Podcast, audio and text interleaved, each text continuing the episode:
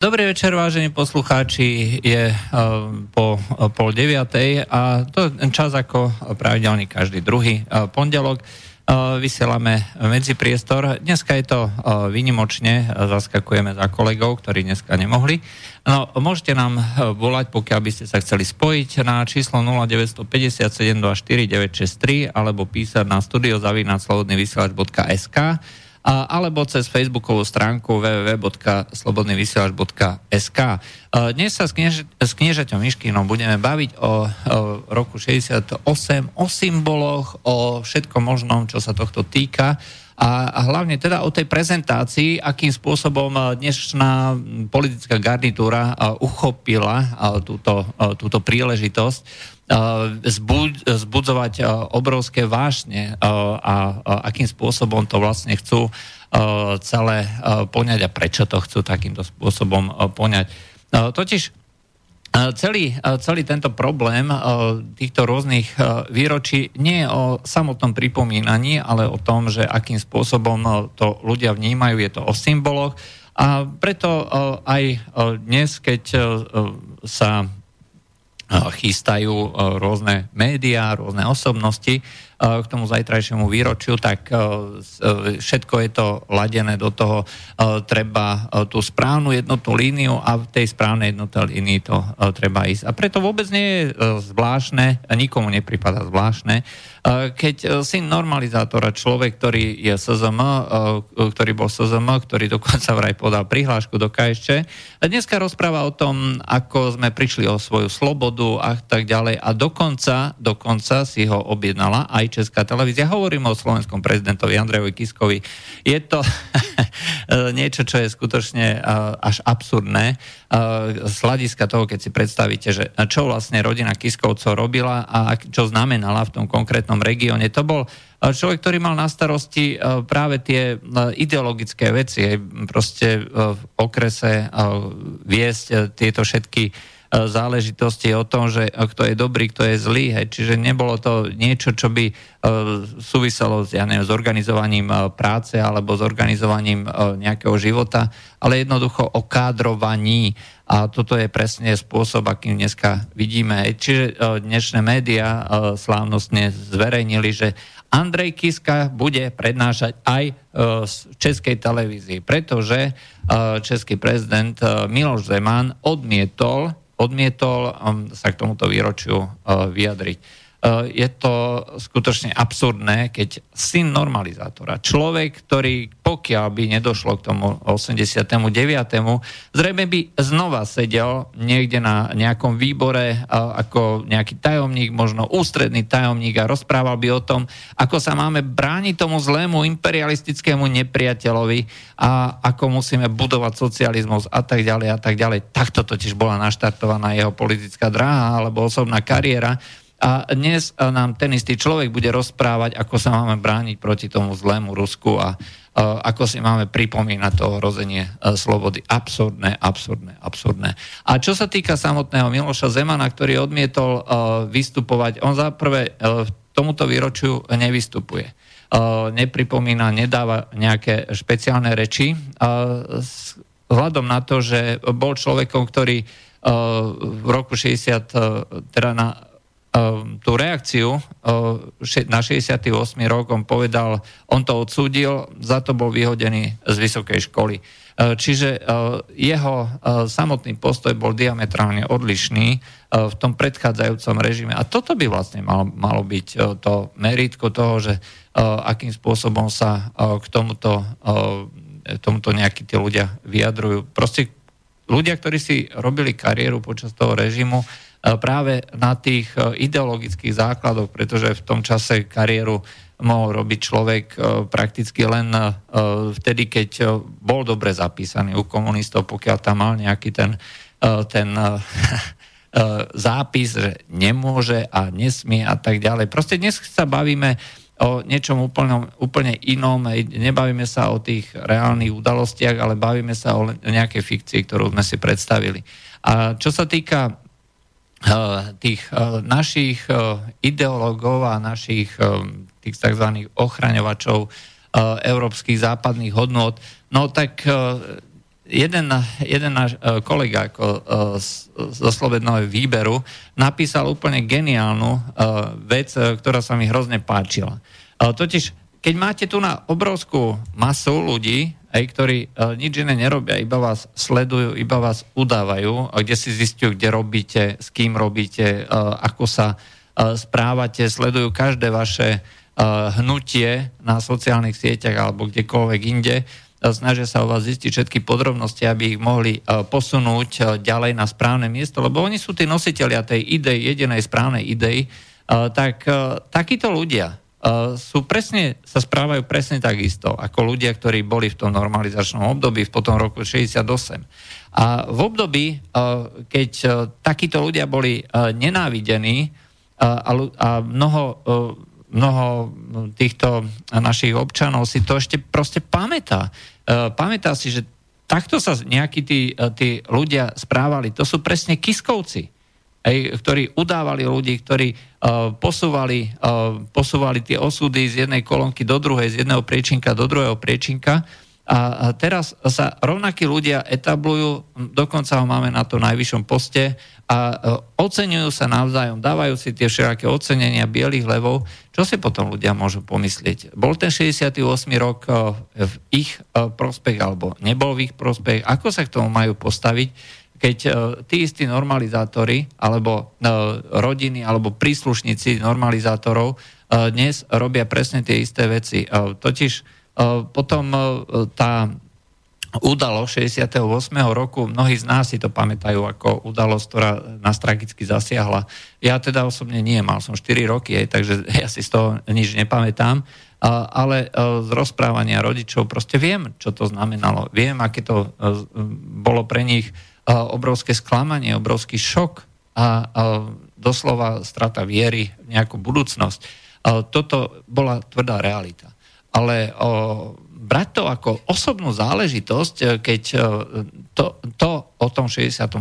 roku uh, hovoria, alebo snažia sa nám nahovoriť nejakí ľudia, ktorí, ktorí že, že to bolo proste hrozne zlé a musíme odsudzovať tam, alebo onám, hej, to, alebo toho. E, to je proste absurdné. To je absurdné. A neviem si vôbec predstaviť, že ktokoľvek, e, kto e, zažil, e, či už z priamej osobnej skúsenosti, alebo z rodinných príslušníkov nejaké prenasledovanie a je prenasledovaný práve dnes, že bude sa k tomu stávať práve takýmto spôsobom, že bude na tej jednej lodi. Ja som k tomu dal jeden taký príklad. Vražda, vražda Kuciaka Kušnírovej je tragická udalosť. Treba ju vyšetriť. E, rozhodne e, budem proti tomu, keby sa ktokoľvek, čo chcel e, nejakým spôsobom nejakým spôsobom zamiesť pod koberec alebo podobne. Budem prvý, kto na to bude kričať. Ale zároveň spája to s, nejakými, s nejakou politizáciou a zároveň sa dať do jedného šíku s tými tzv. novinármi, ktorí nemajú ani kúska cti na to, aby viedli demokratickú diskusiu, aby zavádzali alebo umožňovali ľuďom, ktorí majú aj iný názor na čokoľvek, prejaviť sa, označujú ich, nálepkujú ich a hovoria, že sú zlí, tak proste na tom zozname nebudem. Dostal som výzvu ako člen Slovenského syndikátu novinárov, že mám podpísať, alebo teda títo členovia syndikátu, že podpisujú nejaký takýto líst, že E, sa, e, že chceme, aby sa to vyšetrilo. Ja som to odmietol podpísať práve kvôli tomu, že e, je tam súčasne aj výzva, že novinári sú strážcami demokracie a tak ďalej a tak ďalej, ale zároveň s ľuďmi, ktorí túto demokraciu potláčajú. To je rovnako absurdné. Každý, kto takéto čosi tvrdí, je niekým, kto si berie vlastne tú demokraciu do už nadarmo, že ju špiní a tak ďalej. To znamená, že pre mňa celý, celý tento sled udalostí je absolútnou politizáciou, vytlkaním toho politického kapitálu z udalostí, ktoré nemá s tým meritom veci absolútne nič spoločné.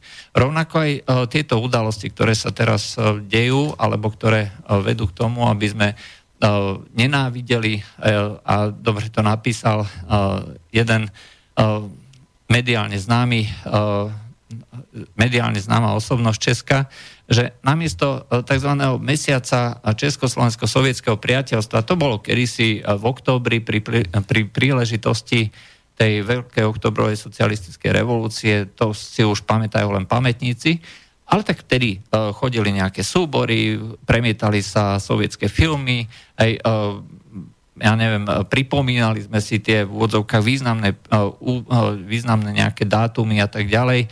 Obdivovali sme uh, povinne, uh, sme museli obdivovať Lenina a tak ďalej.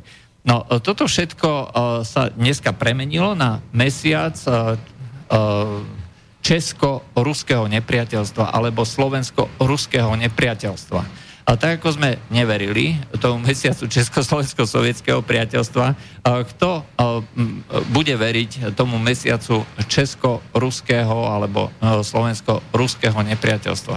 Nemyslím si, že vôbec niekto. Proste svet sa nám nejako zideologizoval a vôbec nezáleží na to, kto je, čo je, čo si myslí a jednoducho sa prispôsobujeme nejakej fikcii tej politickej korektnosti, ktorá následne e, potom umožňuje niekomu, kto tieto veci, tieto mémy, tieto heslá zavádza do života a riadi, aby sa plnili, tak ten niekto potom umožňuje alebo vyžaduje, aby sa e, týmto, týmto heslám e, nejakým spôsobom verilo, aby, e, aby sa bez akéhokoľvek odsúdenia alebo nejakého, nejaké objektivity a nejakého posúdenia zavádzali rôzne opatrenia. A to nie sú len, mali sme, v mali sme tu na, počas minulých týždňov nejaké prajdy a podobné, podobné veci, čo sú v konečnom dôsledku no, úplne absurdné tiež absurdné veci, ktoré sa uh, presadzujú takisto salámovou metódou, uh, len podášte prstíček a zoberú vám celú ruku. Uh, tak ako kedysi bolo len, že nejaké registrované partnerstva dnes už sa oficiálne snaží, snaží zaviesť pedofília ako, normál, ako norma. Hej, však to sú v podstate tiež len nejaká forma sexuálneho správania, prečo by sme sa k tomu mali stavať Uh, nejak inak. A za, začína to byť ako problém s tým, že ktokoľvek povie, čo, že uh, proti tomu niečo, tak uh, ja neviem, ako stane sa z neho uh, vyvrhel, stane sa z neho človek, ktorý uh, sa nemôže nejakým spôsobom uh, s ktorým sa nemôžeme nejakým spôsobom uh, baviť, aj pretože uh, hovorí a robí uh, tie zakázané veci. Uh, Počas uplynulého týždňa e, vyšli najavo dve zaujímavé skutočnosti, ako práve s tým jedným ideologickým hnutím mýtu. Aj e, to je hnutie, ktoré, e, ktoré spustila, spustila jedna herečka a režisérka talianského pôvodu a tá herečka proste bola, aspoň podľa jej slov, v minulosti znásilnená nejakým, nejakým producentom neexistuje na to žiaden svedok, proste bolo to bez svedko, povedala, že bola znásilnená, ozvali sa nejaké ďalšie a tak ďalej. Toto je vec, ktorá samozrejme môže aj nemusí viesť nejakému tomu postihu, ale malo by to byť vždy vyšetrené, pokiaľ došlo k nejakému správaniu a pokiaľ to nebolo premlčané.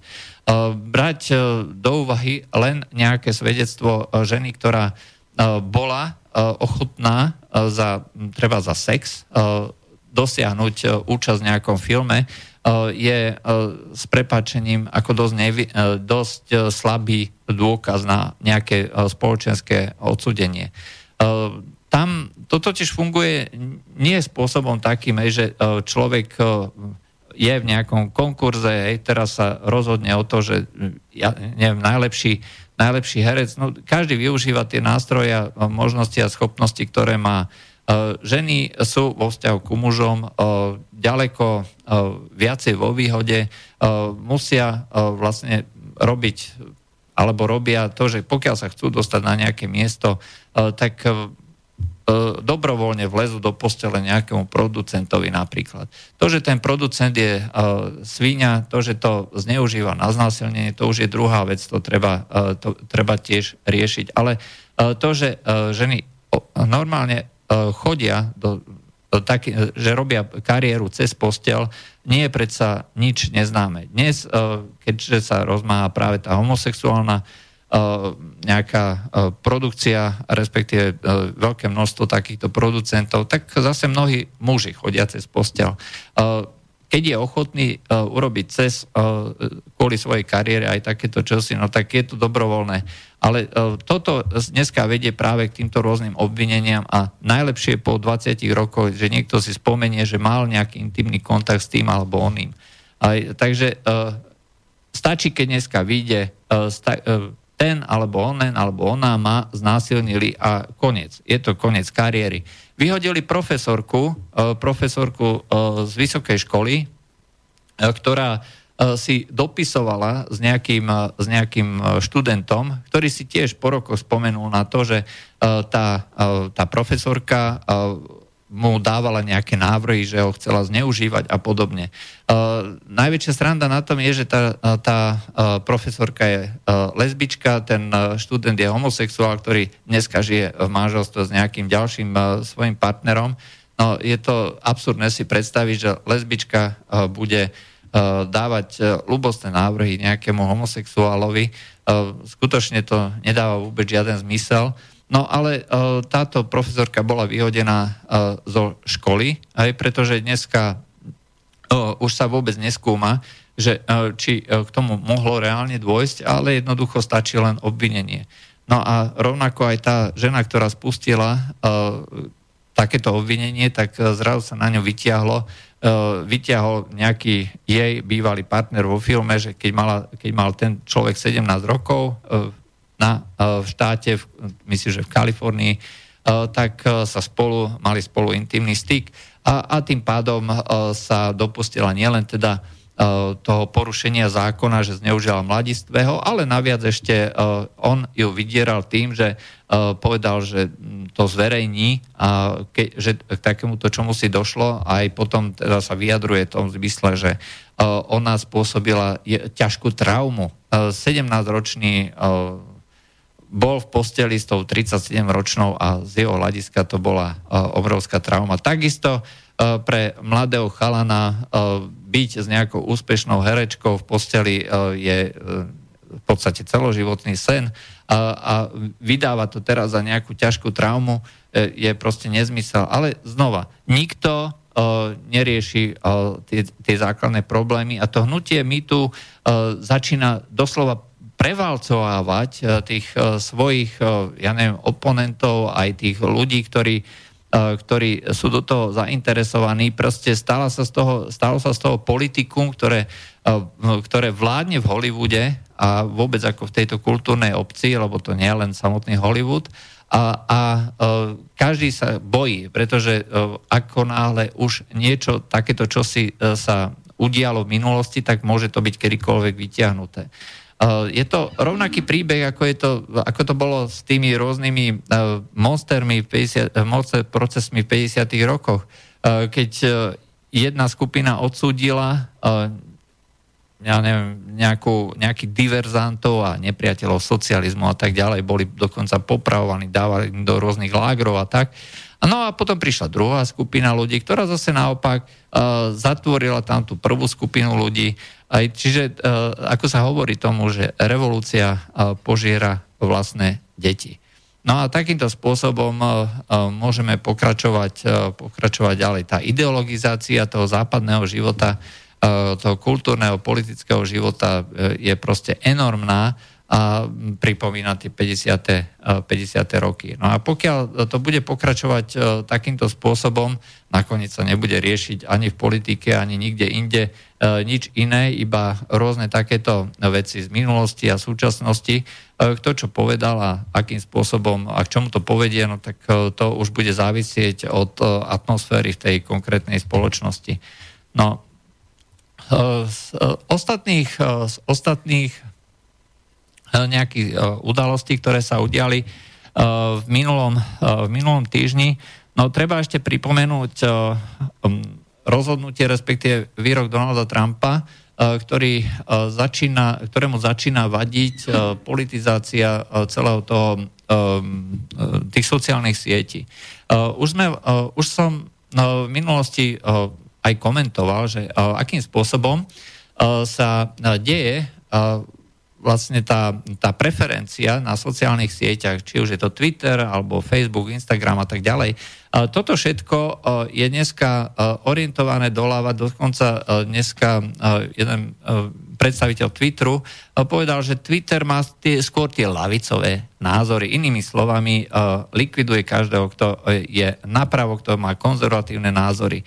Má k dispozícii zoznam obrovského množstva stránok, ktoré boli vyškrtnuté z Facebooku, aj stránky, ktoré mali stovky tisíc predstaviteľov, alternatíva, alternatívna medicína, alebo alternatívne názory, alebo ne-mainstreamové názory, konzervatívne názory. To všetko je dneska škrtané. To je útok, brutálny útok na všetko, čo nie je to tzv. lavicové liberálne, to znamená jednofarebné. A všetko sa to skrýva za tým, že však to sú súkromné spoločnosti. Ja už som niekoľkokrát hovoril, súkromné spoločnosti to nie sú, pretože sú regulované. A všetko, čo je regulované, tak musí plniť aj veci, ktoré sú, ktoré sú podľa zákona. Nemôže si proste robiť, čo chce. A tá každá spoločnosť, ktorá vystupuje, že áno, podriadujem sa tým rôznym reguláciám, štátnym reguláciám, alebo unijným reguláciám, alebo akýmkoľvek iným, tak každá takáto spoločnosť v podstate vyhlasuje, že uznáva dominanciu štátu a uznáva dominanciu pravidel, ktoré v tom štáte platia, vrátanie slobody slova. A pokiaľ niekto tvrdí, že si môže táto súkromná spoločnosť robiť, čo chce, tak potom ja hovorím, že to nie je absolútne žiadna pravda. V skutočnosti je to súčasť e, pokračujúceho tlaku tej, toho deep state alebo súčasnej Európskej únie vytvoriť uniformný pohľad na to, akým spôsobom budú tie jednotlivé sociálne siete preferovať svet okolo nás. A pokiaľ toto bude fungovať takýmto spôsobom, tak v tom momente my e, nedokážeme e, vlastne na tých sociálnych sieťach e, preferovať žiadne alebo prezentovať žiadne iné názory, iba tie oficiálne schválené. Ak vám to pripomína tie roky 68 a ďalej, aj tí, ktorí si pamätajú, tak hádate správne. Je to normalizačné obdobie. My žijeme v, v ťažkej normalizácii, aspoň v tých sociálnych sieťach, ale normalizácii toho vyššieho typu. Je to nie je také, že uh, príde nejaký tajomník UVK ešte, nejaký Kiskov otec alebo podobne, uh, ale jednoducho uh, nejaký uh, neznámy manažer tzv. súkromnej spoločnosti, uh, kde uh, všetky tieto záležitosti sú uh, nejakým spôsobom uh, Um, ani nie tak riadené, ako vyžadované nejakými mocnými mimovládnymi organizáciami a nejakými krúhmi osobnosťami, uh, ktoré vytvárajú taký, uh, taký tlak, ktorý síce nie je podľa zákona, ale ktorý tieto spoločnosti posúva niekam ďalej od, toho, od tej slobody, od slobody slova, slobody názoru. A preto tie konzervatívne spoločnosti, konzervatívne názory, konzervatívne médiá nemajú e, zastúpenie a sú e, prudkým spôsobom e, doslova cenzurované a až terorizované. Alex Jones vypadol zo sociálnych médií. Alexa Jonesa neuvidíte, pretože Alex Jones je zakázaný. Hej, to znamená, že je to konšpirátor, nemusíme s ním súhlasiť, ale má právo tieto veci šíriť. Tak ako má právo šíriť tokoľvek, čokoľvek, pokiaľ nevyzýva na niečo iné. Je to sloboda slova, je to základ demokracie, základ demokratickej diskusie. Pokiaľ toto odmietneme, nemáme slobodu, nemáme nič. A pripomínať si toto v rámci 68. roku, tí istí ľudia, ktorí ktorí za každú cenu chcú potlačiť akýkoľvek iný názor a teraz sa budú rozohňovať Ježiši Kriste, tak musíme, uh, musíme tam zlikvidovať a takých a onakých, hej, uh, dávať nejaké tie e, poznámky, že toto ma uráža, toto uráža inú skupinu, toto môže niekoho urážať, dokonca sa prepátravajú rôzne fotky, rôzne, uh, rôzne statusy uh, x rokov dozadu a za to, za fotku, uh, ktorú ste zverejnili pred 8 rokmi niekde na Facebooku, tak dneska dos, dostanete zákaz, zákaz zverejňovania No tak to je skutočne úplne, úplne absurdné. Tie mechanizmy sú nastavené proste tak, aby likvidovali akúkoľvek opozíciu, aby likvidovali čokoľvek, čo uh, sa priečí tomu jednotnému uh, názoru. Donald Trump tvrdí, že toto je obmedzovanie slobody. slova. A že vláda príjme nejaké opatrenia a nariadenia. A osobne si myslím, že toto má právo urobiť práve kvôli tomu, že tie spoločnosti reálne nie sú súkromné. Sú to spoločnosti, ktoré, sú, ktoré fungujú v režime regulácie štátom, a tým pádom sa musia uh, podriadiť aj tým ďalším veciam, ktoré ten štát vyžaduje, vrátane teda tých základov, uh, ktoré tvoria aspoň formálne súčasť uh, toho, toho tých zákonných postupov, nariadení a tak ďalej. To znamená slobody, sloboda slova, slobody názoru. A treba tiež pripomenúť, že nemáme právo nebyť urážaný. Také právo neexistuje. Súčasťou demokratickej diskusie môže byť aj povedať veci, ktoré mňa osobne môžu urážať. A pokiaľ to ale odmietneme, pokiaľ odmietneme takéto čosi vôbec, aby to existovalo, tak potom tu skutočne máme, máme totalitu. A či to Donald Trump myslí intuitívne, alebo má za tým niekoho, že k tomu radí, alebo nejakým spôsobom mu to podsúva, že treba ísť týmto spôsobom a týmto smerom, tak to v tomto momente jednoducho nevieme. Ale ak dojde nakoniec k tomu, že štátna regulácia zasiahne aj týmto smerom, že uh, zasiahne uh, aj kvôli tomu, že bola koordinovaným spôsobom vyhodená veľká skupina konzervatívnych médií, konzervatívnych osobností zo sociálnych sietí. To nebola uh, záležitosť taká, že z jedného dňa sa niekto čírov náhodou rozhodol, že nejakého Jonesa vyhodiť. Bola to koordinovaná akcia.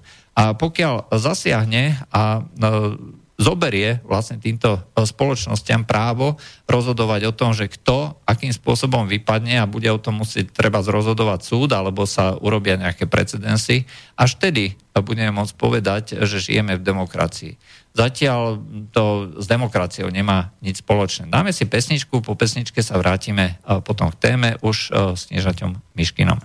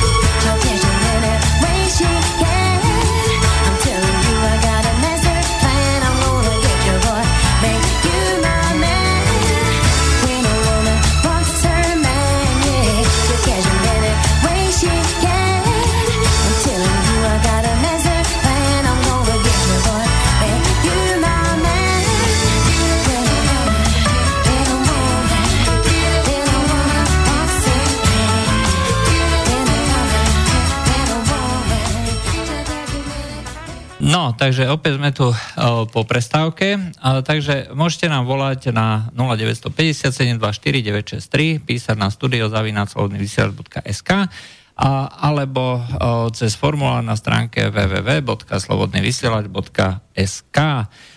Počúvate medzipriestor, dnes je to o 68 o výročí, 50. výročí, ktoré uh, budeme uh, sláviť zajtra, v podstate už dneska v noci, pretože uh, je to udalosť, ktorá sa začala realizovať uprostred noci z 20. na 21. A táto, táto udalosť straumatizovala veľké množstvo ľudí, ktoré, ktorí následne tomu strávili celý život.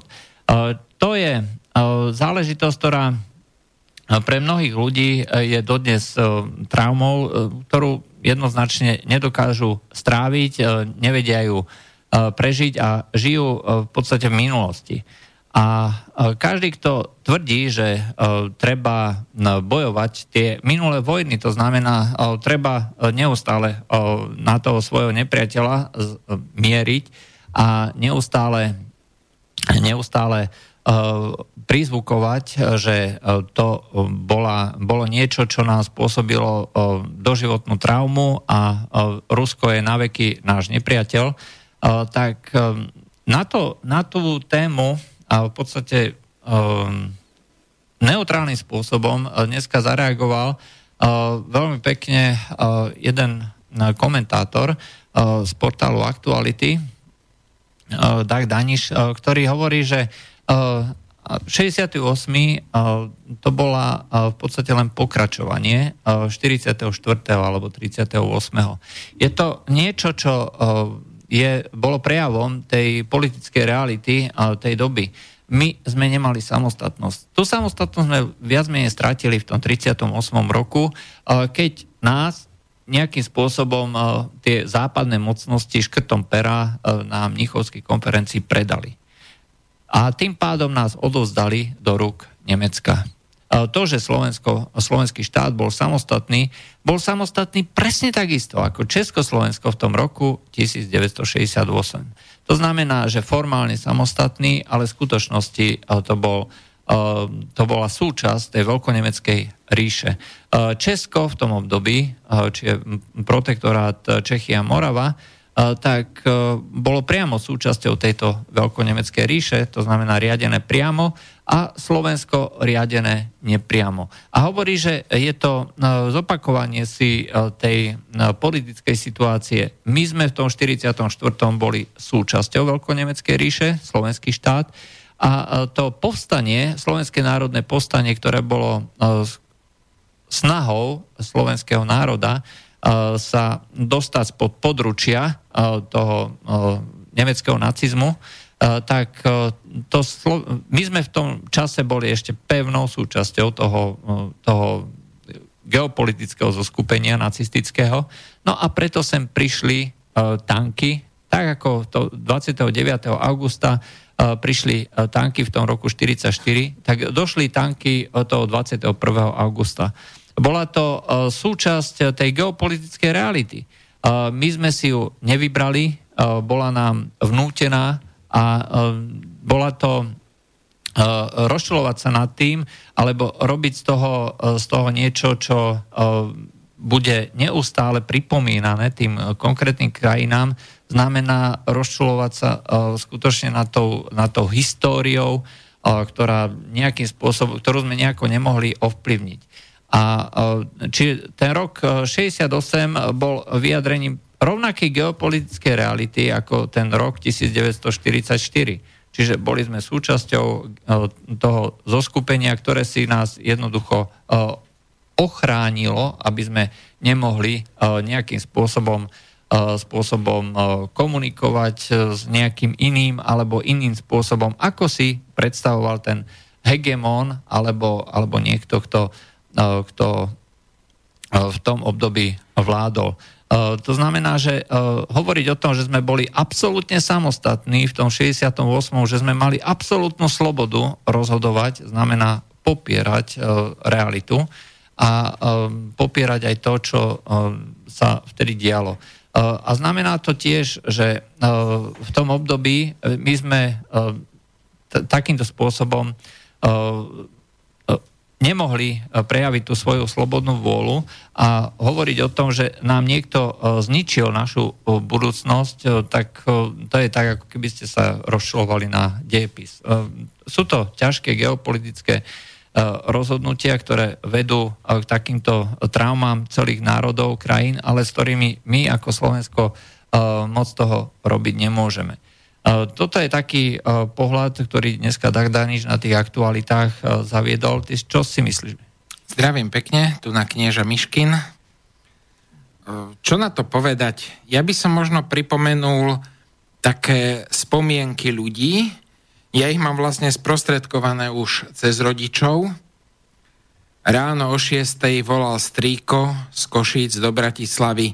Rusi sú tu, rýchlo nakupujte. Tak utekali, rýchlo nakúpili chlieb, inak obchody boli v momente, e, momente vypredané a zakrátko na to už aj v Bratislave po uliciach rachotili e, sovietské tanky a tanky Varšavskej zmluvy. Samozrejme, nie všade to boli len sovietské tanky, hoci tie boli prevažné, ale zapojili sa aj e, naši okolití susedia s výnimkou Maďarska, e, nie Maďarska, s výnimkou Rumunska, Čaučeska, a akože vtedy ocenili. Nemecko, Nemecko nebolo pripustené do tejto bratskej pomoci. To treba pripomenúť, hej, aby, aby si náhodou naši poslucháči nemysleli, že Nemci nás e, oslobodzali druhýkrát po 44. No, no počkať, akože no minimálne prepožičali priestor prepožičali, ale neboli pripustení práve kvôli tomu, aby nevznikali nejaké pochybnosti o tom, či skutočne ide o oslobodenie a bratskú pomoc. No, ja si pamätám, ja som potom našiel také výstrižky z novín, ktoré to mapovali a tam mi veľmi odkvelo v pamäti, že vďaka ti, drahý súdruh Honecker, náš národ ti to nikdy nezabudne. podobné. Vtedy doslova ľudia stršali iródiou, humorom a vtipom, lebo to bolo jediné, čo im v tej situácii ostávalo a to bol vlastne taký čierny humor cez slzy. Akože to bola jediná možná obrana a v podstate morálne sme boli výťazí. Ja tak poviem, že ja, ja som za celý svoj život nestretol človeka, ktorý by na príchod vojsk Varšavskej zmluvy, teda z Československa, hľadel pozitívne. S výnimkou takých ľudí ako povedzme Bilak a iných povedzme totálne kovaných a, komunistov. A, počuaj, a, čo, a čo, si, čo si myslíš o tom, že uh, mnohí ľudia teraz naopak 68. E, rok uh, ani nie tak, že vyzdvihujú, ale že, uh, poviem to inak. Uh, Hitler, aby mal teda možnosť presúvať uh, vojska z jednej strany uh, krajiny na druhu, aby uh, mal tú infraštruktúru, tak postavil diálnice. To boli prvé diálnice. Tak sa hovorí, že aspoň tie diálnice postavil. Hej? Hej.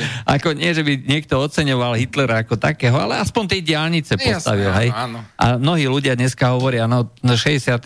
to bola dobrá, nechcem povedať čo, ale aspoň sme boli uchránení od, treba od uh, tých rôznych uh, gender ideológií, homosexuálnych multikulturalizmu, ktorý uh, práve v tom 68. roku začal. Hej, však pamä- neviem, či si čítal tú, uh, tú známu reč Enocha Pavela Potoky krvi. To bolo tušne zo 68. 68. To bolo 68. roku. No. no to bolo možno tým, že na západe vlastne existovali v tom čase rebelie študentov, hypisácké, ktoré protestovali proti vojne vo Vietname, protestovali proti súčasnému spôsobu života a tak ďalej a tak ďalej. A ono to tak, neviem, im to možno tak nejako rezonovalo spolu s nami. No nie, ale ono sa to, potom tí 68-čkári, aj uh, u nás to boli dizidenti, keď ich tak nazvem, a uh, 68-čkári zase na západe, tí, ktorí tam hádzali molotové koktaily uh, na policajtov, tak tí potom ako prešli uh, do politiky a začali robiť normálnu politiku uh, a začali, uh, začali tvrdiť muziku a si zober, máš 20 rokov, hej, v 68. V 88. roku už máš 40 rokov, už si nejaký direktor alebo už niečo. Už sa vyšvihneš, už dosiahneš, no, dokážeš v živote. No a v 2008 hej, už máš 60 rokov a už si komisár, eurokomisár alebo proste niečo také a už robíš politiku, hej. Čiže ten, ten 20-ročný už má nejaké názory, aj stabilné, lebo však mo- hádzať molotové koktajly znamená, že uh, si fakt ako naštvaný na tú, na tú spoločnosť a tú spoločnosť chceš rozbiť a podpáliť. A je 40 už máš možnosť uh, začať uh, vykonávať alebo ovplyvňovať uh, tú spoločnosť. 60 už ju priamo riadiš. Hej, to znamená, že tí ľudia, ktorí v tom 68. sa dostali k moci, teda začali robiť tú svoju kariéru a v tom 88., keď to takto beriem po 20, po 20 tak už začali ovplyvňovať tú spoločnosť, tak skutočne začali ovplyvňovať tým smerom toho multikulty a tak. My máme 20-ročné oneskorenie. No, takto, že naozaj nejaký vplyv západný tu bol, Mama mi napríklad spomínala, že vtedy sa v Československu začalo točiť prvé porno. Dokonca aj jej dali akože pozvanie, ale ona to teda s vďakou odmietla, že také niečo, hoci bol to teda akože... No, pozvanie na premietanie, ale pozvanie na natáčanie. Na natáčanie. Mama tancovala v Lúčnici a celkom bola proste taká hviezda, dá sa povedať. Fešná. Medzi chlapcami, hej, všetkými okolitými chlapcami. Mama ho rozprávala napríklad, že na nejaký film, že išla aj 10 krát do kina vždy s iným chlapcom, ktorý ju pozval. Takže okolo nej sa fakt točili. Takže, takže 68. rok bol vlastne dobrý, hej? Z, z tvojej mamy. Nie, jej sa to porno teda ani nepáčilo, ani takéto veci, ako bolo super, že sa... No nie, ale mohla ísť 10 krát ako z chlapca, to, s nejakými rôznymi chlapcami. To nesúvisela, to mohla aj potom aj predtým. Teda vlastne už potom nie, lebo potom sa už vydala, no. Hej. Ale... No. Ale tak mnohí ľudia ako na to môžu po, pozerať to optikou tej, tom, tej mladosti, že sme boli pekní mladí, tak vlastne to bolo dobré obdobie. Ale nie. Uh, faktom je, že neexistuje uh, normálny človek, ktorý by na to pozeral uh, pozitívne. A ľudia, ktorí potom v tých previerkách a previerkových uh, komisiách museli prejsť, lebo uh, pre um, nejakých mladých, ktorí to teraz počúvajú, to fungovalo asi tak prišiel 68. Najprv, že nič sa nebude diať, akurát, že nám tu ostane nejaká bratská pomoc. Ej, proste po celej republike bolo veľké množstvo tankov, e, ktoré niektoré odišli a časť tých tankov tu ostala. Sa presunula do základní. Do základní postavili sa základne, čiže to boli sovietské vojska, Červená armáda. No a čo sa týka tej politickej scény, dochádzalo tu na k rôznym previerkám, Hej, to znamená, že ustanovili sa previerkové kom, komisie. Najprv sa teda komunistická strana uh, zrušila predchádzajúci nejaký zjazd, hej, potom uh, sa vytvorilo poučenie z krízového vývoja strane a spoločnosti po roku 68. No a toto poučenie bolo základom pre tzv. previerkové komisie, hej, to znamená dôveryhodní členovia strany a osobnosti hej, preverovali jednotlivých, eh, ja neviem, významných predstaviteľov, aj členov strany, aj, a tam bola tá základná otázka, aký je váš postoj k udalostiam? Aký roku? je váš postoj k vstupu vojsk Varšavskej zmluvy na územie Československa? Tak znela doslovne no, otázka. No, a odpoveď musela byť uh, kladný. Aj? Zachránili nás, bola to bratská pomoc. No, otec odpovedal, že prekvapil ma.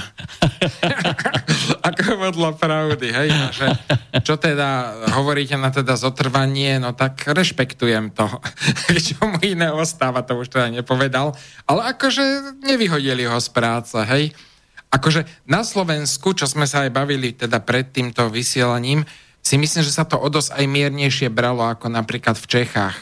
Napríklad môj strýko pracoval na vysielačoch a e, všetky tie vysielania, inak to bol zážitok si to vypočuť proste, že, že tu slobodný vysielač alebo takto, že, že tu slobodné rádio, tu rádio Praha, tu rádio Bratislava a tak ďalej a hovorili pravdu, ako sa veci naozaj majú a rušili zároveň tie to sovietské vysielanie, to prokomunistické, ktorému nikto, ale absolútne nikto vtedy neveril.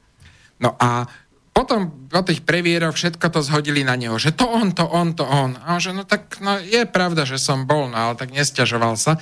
A najväčšia sranda, že ho teda vyho- vykopli ale vykopli ho vyššie, ako sa to robilo vtedy.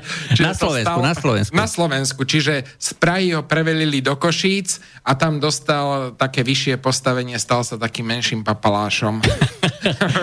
no, tak počkaj, počkaj, ty teraz priznávaš, že vlastne tvoj strýko na týchto udalostiach zarobil, aj? takže ty si vlastne bol, ty pochádzaš normaliza- z normalizačnej rodiny. Nie, akože jeho, jeho potrestali tým, že ho vykopli vyššie. Musel sa presťahovať z Bratislavy a to bol ako trest. Ale to, že mu tam dali už vyššiu funkciu, to už nikto neriešil, lebo to bolo na opačnom konci republiky. A aj e, tu bol proste za socializmu taký chaos, že ešte aj Eštebe mala v tom chaos. A potom nikto to nebral vážne. Dovtedy ešte existovalo kopec ľudí, ktorí ten komunizmus aspoň trocha brali vážne. Dokonca keď prišiel Dubček a začal hlásať ten socializmus ľudskou tvárou, tak ľudia verili, že fakt je tu šanca niečo akože urobiť. A táto šanca definitívne bola rozdrvená e, pásmy e, okupačných tankov. Čiže ja si zo, z rozprávania svojho otca pamätám, ako chodili ešte na, na tie rôzne e, stavby mládeže. Aj to znamená, že dobrovoľne, dobrovoľne išli uh, makať aj, uh, len za uh, odznak, nič iné nedostali. Hej, dostali odznak. To bolo všetko. A stravu a ubytovanie. A stravu a ubytovanie, samozrejme. Lopatami, rilmi a tak ste budovali tam všetko možné, ja neviem, fabriky, priehrady. Hej, a to sú tie rôzne uh, stavby. No ale uh, mne sa mne sa hrozne páčilo ešte ďalšie vyjadrenie, čo som dneska zachytil na sociálnych sieťach k tomu 68. roku, že tí, uh, ktorí dneska ako vykrikujú aj o tom, že máme ako uh, budovať, teda stávať aj na tom 68. a sú vlastne tí dnešní normalizátori. Sú to často potomkovia tých rôznych komunistických oligarchických rodín, že ktorí boli, ja neviem, tí papaláši aj v tom období a dneska sú práve tí niekde, niekde hore hej, a kričia o tom, že ako, ako máme si pripomínať to. Ty čo na to povieš? Čo ja viem, to závisí vždy od človeka, či sa ženie do extrému, ale naopak, alebo naopak hľada taký nadhľad.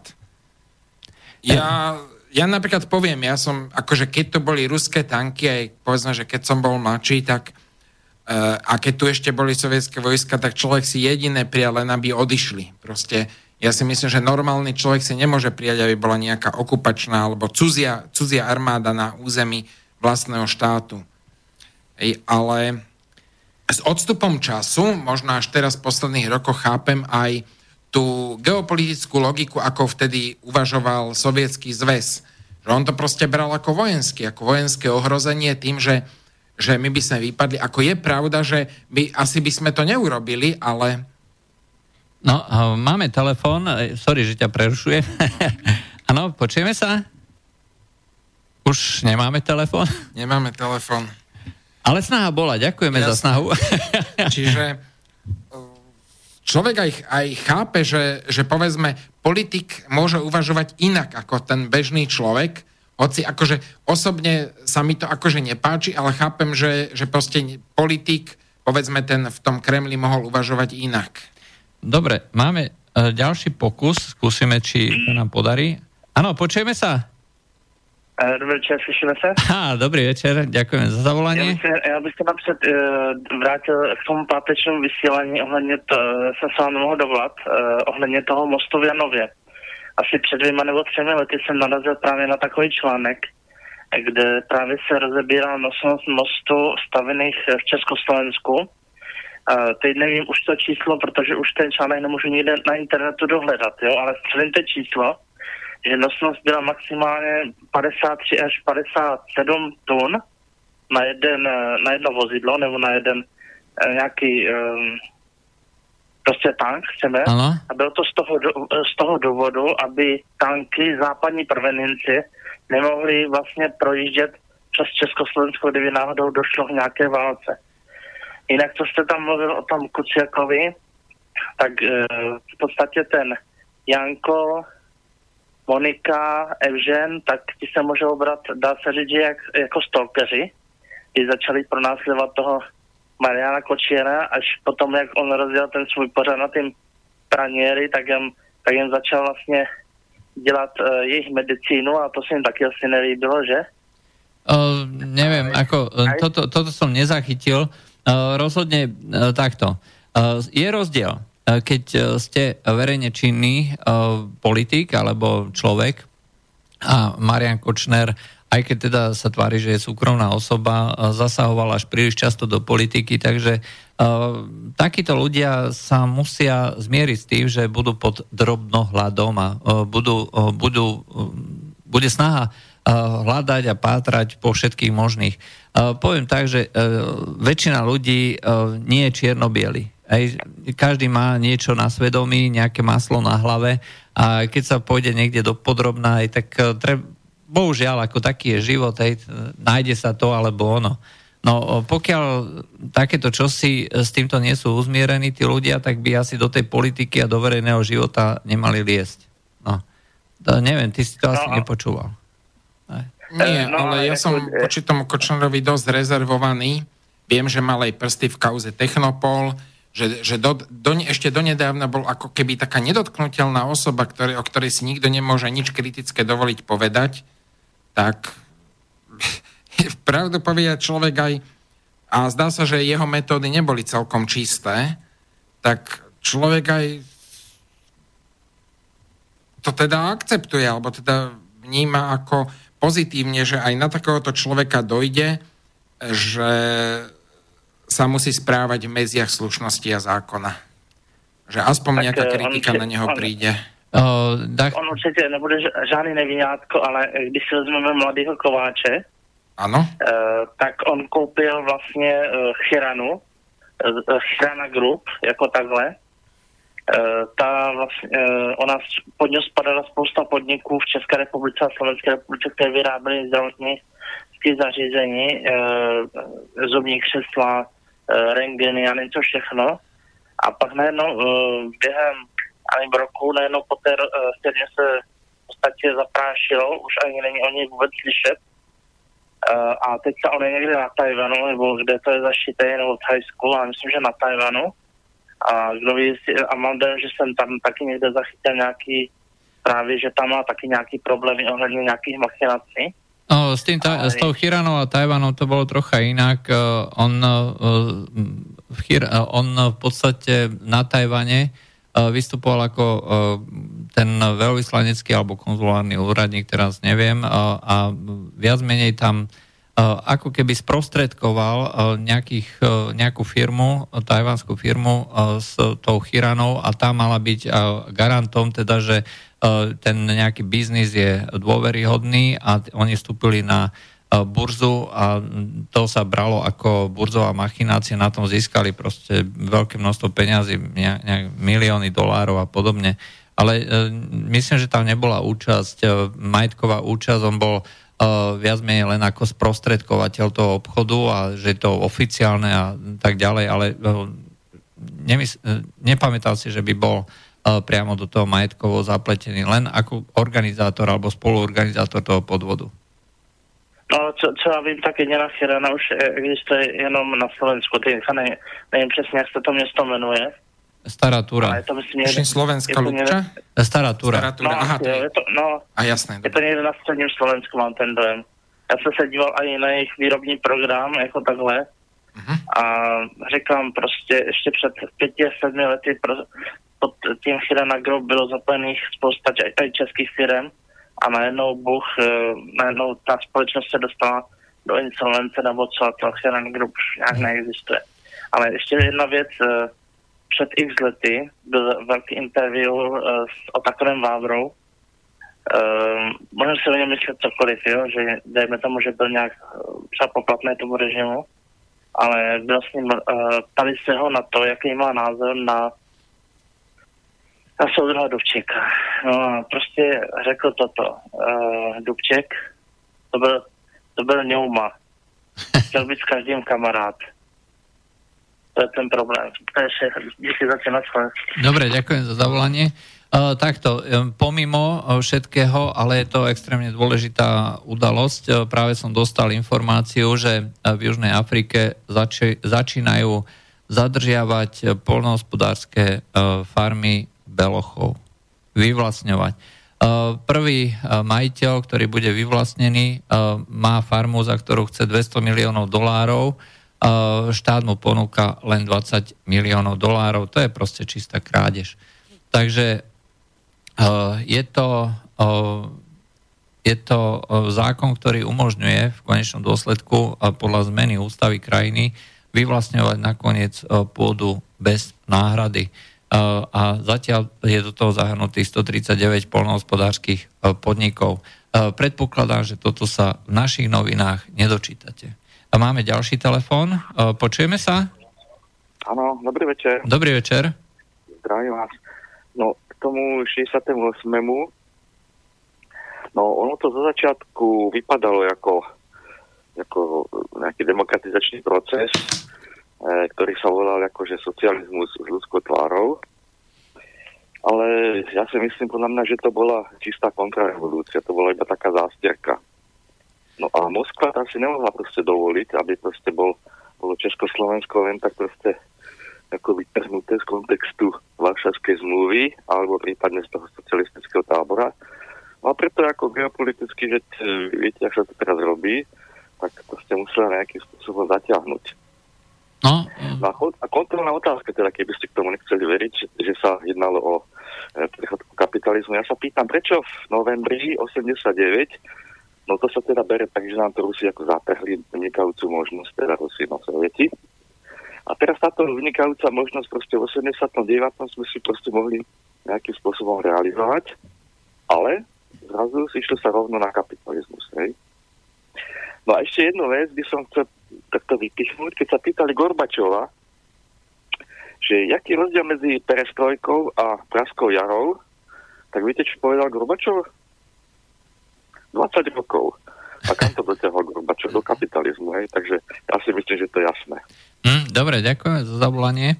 Uh, viete, existuje uh, jedna taká uh, definícia. Uh, samotný, každý, uh, každý systém, uh, ktorý uh, centralizuje tú moc, aj, kde všetko je riadené štátom, všetko je plánované, uh, bez ohľadu na to, že ako sa to bude krásne opisovať, ako, aké to bude mať nálepky, ako, ako to bude hovoriť, že ja neviem, demokracia s ľudskou tvárou, socializmus a ľudová demokracia a tak ďalej a tak ďalej. A každý takýto systém v konečnom dôsledku nakoniec vždy skončí v totalite, pretože uh, ako náhle máte to centrálne riadenie, ako náhle všetko chcete regulovať, tak musíte obmedzovať ľudí, musíte im brať slobodu. A o toto ide. Čiže ako náhle sa e, začne hovoriť o slobode, e, tak každý takýto centrálne riadený systém, e, to je, začnú blikať kontrolky, chcú nás zničiť. Hej. Chcú nám zobrať aj tú moc.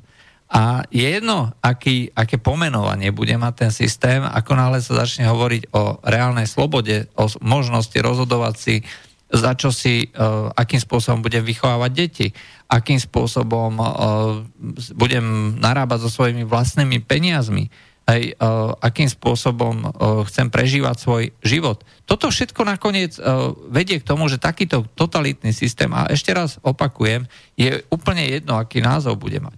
Nakoniec uh, musí byť zákonite zničený. Neexistuje možnosť, uh, možnosť uh, E, zachovať systém, ktorý zároveň umožňuje ľuďom dávať slobodu a prežívať si tie veci po svojom. E, v skutočnosti socializmus je práve jeden z takýchto systémov. Je, je to systém, ktorý vedie k totalite, skôr alebo neskôr, pokiaľ, bude, pokiaľ nebude iná nejaké vplyvy, tak nakoniec to skončí tak, že e, pár ľudí niekde na čele, treba z ústredný výbor KSČ, alebo ja neviem, hoci čo, ako sa to bude volať, tak bude riadiť proste všetko a nakoniec, e, aby si udržali tú moc, tak treba zavolajú tanky. Ano? No a pokiaľ ale hovoríme o inom systéme, ktorý umožňuje takúto slobodu, tak ten systém máme, poznáme, to je kapitalizmus. Eh, samozrejme, eh, mnohí ľudia si kapitalizmus spájajú, ja neviem, z Chile, hej, eh, že proste tam vládne Pinochet, alebo práve v 67. Hej, došlo ku prevratu v Grécku. Aj generáli akože zničili, zničili lavicovú vládu, hej, ktorá chcela zavádzať proste niečo. Aj tak oni tam nastúpili, tú vládu proste zlikvidovali a tankami a začali vládnuť ako generáli. Bola tam demokracia? Žiadna nebola. Bola tam sloboda, nebola, ale kapitalizmus bol. Čiže kapitalizmus nepotrebuje žiadnu slobodu. Ale sloboda bez kapitalizmu neexistuje. U nás to má mnohokrát ako taký negatívny prívlast, že kapitalizmus, že to je niečo hrozné. Asi aj viacero foriem kapitalizmu, že ľudia majú predstavu, že je len jeden kapitalizmus, ale myslím si, že to zahrania veľmi takú širokú škálu, nie? Hm? Áno, ale máme ďalší telefón. Áno, počujeme sa? No, slyšíme se. Ano? V roce 88 eh, začaly se přeměňovat státní, nebo vlastně formy jako takhle národních podniků na, stát, na státní podniky.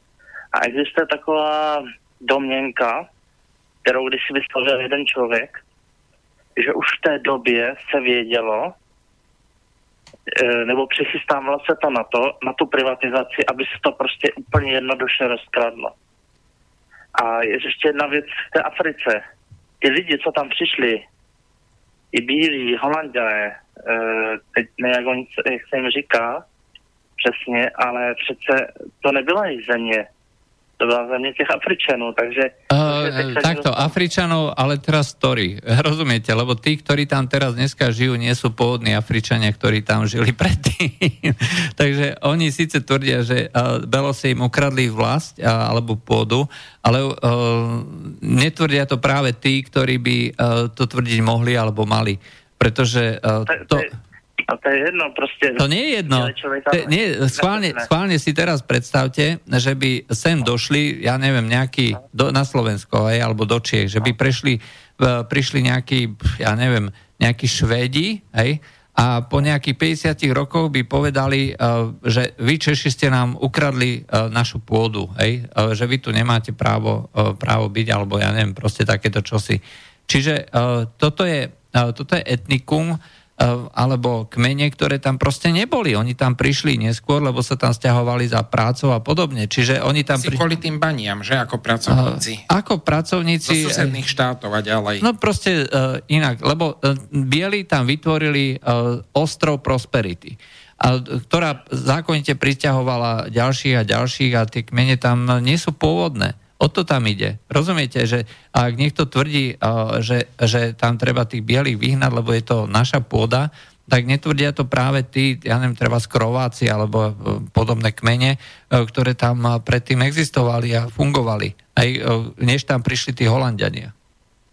Ja vás chápu, ale z hlediska rasy ako takhle tak v podstatě tam divně neměli co dělat. Jo? Ale když to spojete ze Švédsko, Švédsko tady nikdy nebylo. Eh, když jste to řekl třeba, dejme tomu, že eh, o Keltech třeba ze Severního Irska nebo jako takhle z Irska, tak třeba nějakou tu logiku to může mít jako takhle, protože ti vlastně odešli tady z toho území eh, střední Evropy jako takhle a i třeba čas těch Germánů třeba odešlo dál na západ, že? ale jinak tady navíc ještě se vykládalo si na slovném vysílači nějaký tam, eh, nechci říct pavědec, nebo co, že údajně eh, Slováci tam žijí na území už víc jak 8 tisíc let. Než jsme k tomu došli, ale je to celý nesmysl. Jo, ostatně všetko na Dobre, ďakujeme za zavolanie. No, to som už počul tiež takéto, dokonca dne, že 8 tisíc, ako nebuďme malicherní, Ukrajinci tvrdia, že na Ukrajine je počia, prvopočiatok ľudstva, hej, e, že e, Ježiš Kristus bol pôvodom Ukrajinec a podobne. Hej, to znamená, že odtiaľ sa všetko rozliezalo a Adam a Eva pochádzajú z územia Ukrajiny. Inak takto to môže mať aj určité vysvetlenie, že vlastne, ako ja som tiež niečo o tom čítal, že vlastne ten genetický kód na základe teda čo ja viem, nejakých starších a starších kostier, že je relatívne nemenný už veľmi dlhú dobu. Ale to môže byť tým, že ako sa sem stiahovali Slováci, že vlastne, alebo teda starí Slovania, že oni sa pomiešali s pôvodným obyvateľstvom a geneticky ostalo to pôvodné, že ich tých nových nebolo až tak veľa, ale pri, vlastne vznikla nová kultúra, sa presadila. Máme ďalší telefon, áno, počujeme sa? Uh-huh. Áno, dobrý večer. Dobrý večer. Zdravím vás, pán Kováčik, ja vašeho hostia. No, dali ste príliš veľa tém naraz. Uh, máme iba jednu tému. Hlavná téma je ten 68 no, rok, tomu by sme sa asi mali vrátiť. ste hovorili na začiatku, že to nebola jedna téma. Ale nevadí, poďme Jasne. postupne. k tomu Putinovi a Merkelovi sa neviem vyjadrovať, to je príliš vysoká politika pre nás obyčajných ľudí, my to môžeme len sledovať a myslieť si o tom svoje. A druhá vec je tam ten Kiska. A pritom sa pristavím. Pretože opýtajte sa, far, budem ho volať Farar Kufa, on sa volá sám tak Farar Kufa, aby to nebolo ako dehonestujúce. No on je naozaj Farar. Ako? On je naozaj farár, takže to je v poriadku. Ja viem, ale on sám, on sa nevolá dôstojný pán sám seba, on sa volá Farar Kufa. No lebo on má na starosti faru. Kňaz, ktorý má na starosti faru, Ale je ja volaný... to rozumiem. Však v poriadku. Len, len aby ste mi rozumeli, že nie myslím to dehonestujúco. Aha, jasné, tak na tom nič zle nie je, to je v Takže tento farár Kufa Áno. mal mamu, ktorá myslím učila, alebo robila školstve v Poprade a mala ten najnižší plat, pretože bola perzekuovaná kvôli náboženskému presvedčeniu. On to aj hovoril, že ako to prebiehalo. Kto bol vtedy na tom okresnom úrade, alebo aký to bol inšpektorom, alebo nejakým tým školským ideológom. Otec pána Kisku. Farár Kufa toto nikdy nepovedal, to si na ňom vážim. To Nikdy vážne, ne... to vážne Nikdy ako... Zaujímavé. Prosím? To je zaujímavé, to sme o Kiskovi nevedeli. No tak si to zistíte. Vtedy tam bol otec pána Kisku. Farár Kufa to nikdy nepovedal, nikdy ho nedene, nedenostoval. No to je veľkosť človeka inak. No to je veľkosť človeka, preto a e, tým, tým nadvezujem, veľkosť človeka Havran, ktorý ho e, za džihadistu označila neviem za čo. Pritom vieme, čo robí farár Kufa, o koho sa stará. Pán Havran, nech si, nech dá do novín, kto bola jeho babka. Ja jeho babku osobne poznám. Ja viem, čo jeho babka robila. Ja viem, kto jeho, jeho babka bola učiteľka v materskej škole. Bolo to aj v tlači. Toto, toto mainstream nedá. No ale však e, učiteľka v materskej škole to nie je nič... e, A čo Zle. robila? A čo ro- nerobila zle? No robila veľmi zle. No tak to my nevieme. Robila to, čo robí pán Havran. Ten pán Havran to nemá len tak, že on to naštudoval. To je v génoch. To je v génoch rodiny. Ja viem, kto bola jeho babka. A čo robila vlastne zle? Ona, robila, ona bola profesionálne, bola učiteľka v materskej škole. No a čo je na to? Ale čo zle, čo zle robila pri tej práci? Je, e, dô- dôsledky činnosti tu nebudem hovoriť. Mali sme to v rodine. Aha, Aha, takže osobná skúsenosť. jasné. Osobná, Osobná, negatívna skúsenosť. osobná skúsenosť z rodiny. Potom 68 rok. O, tak, sa tiež pristavím. viete, uh, ja takisto poznám, uh, ja som mal učiteľku na základnej škole, uh, pani Bunčiková sa volala, a uh, hrozne dobrá osoba, mám fotky, ja si ju pamätám, akože jedno z prvých pa- spomienok na prvé, prvej triede ľudovej ma mala ešte aj v druhej. No a ona bola uh, vyhodená, vyhodená uh, riaditeľkou uh, tej školy jednej, to- ktorú tiež samozrejme pozná. a proste boli to takéto príbehy, že uh, mala nesprávne ideologické a politické názory, chodila do kostola. No, takže tak. No, tak to sú také prí... A poviem vám ešte jeden príbeh. A v tomto ináč, to, čo povedal ten váš, váš host, so všetkým súhlasím na 100%. On to povedal tak ľudovo, aj čo sa týka tých potravín. Áno, hneď sa išlo kupovať, ja to pamätám, a mne mama dala, ešte boli, tuším, zelené 5 koruny a modré 3 koruny. Utekaj do obchodu, kup, kup cukor, všetko bolo vykúpené. Ten pán host to povedal jednoducho, ale pravdivo.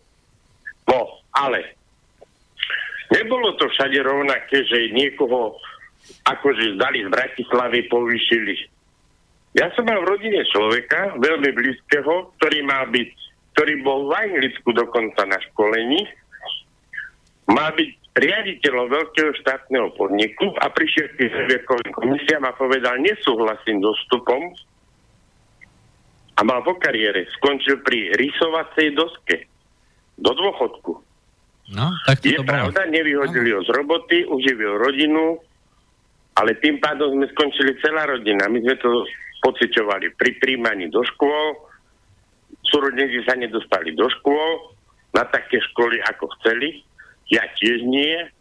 So samými jednotkami mi ostala učňovská škola, s tým ale, že mo- tá moja mama, ktorá bola sirota, a vyštudovala strednú školu a obľúbila si ju riaditeľka jednej školy, tak išla za ňou, toľko sa ponižila a tá ozaj vybavila, že som sa dostal na tú strednú školu so s tými samými jednotkami a nie na, nie na učňovku. Takže to boli aj takéto príbehy. Boli jednotlivé okresy, dneska to už viem. Už mám vek, že a pochodil som sveta, takže viem. Uh, okres, ja neviem, Topolčany bol úplne iný, ako bol treba z okres Prievidza. Prievidza bol Banský okres, kde vládli straníci. Okres Topolčany, tam si rozumeli aj straníci, aj náboženskí činitelia. Tam to vedeli ináč uhrať. Tam nepoznali také veci, ako Jasne, ako, poznal. skutočne to bolo, uh, skutočne to záviselo hodne od ľudí. Faktom je, že v Česku to, v Česku to bolo ďaleko tvrdšie. No, ale či, si to tiež trošku zavinili sami, ale do toho nejdem, ja nie som či nejdem to hodnotiť. No Češi Oni tvrdia, boli- Češi tvrdia že, uh, že 68. nám zavinili Slováci, však Dubček bol Slovák. že my sme im to zavinili, no, Áno, tak mali sme Dubčeka, no tak ale čo nemuseli ho podporovať. Čiže sa to moc, však oni kričali. No, Ale nie, Dubček bol predovšetkým symbol.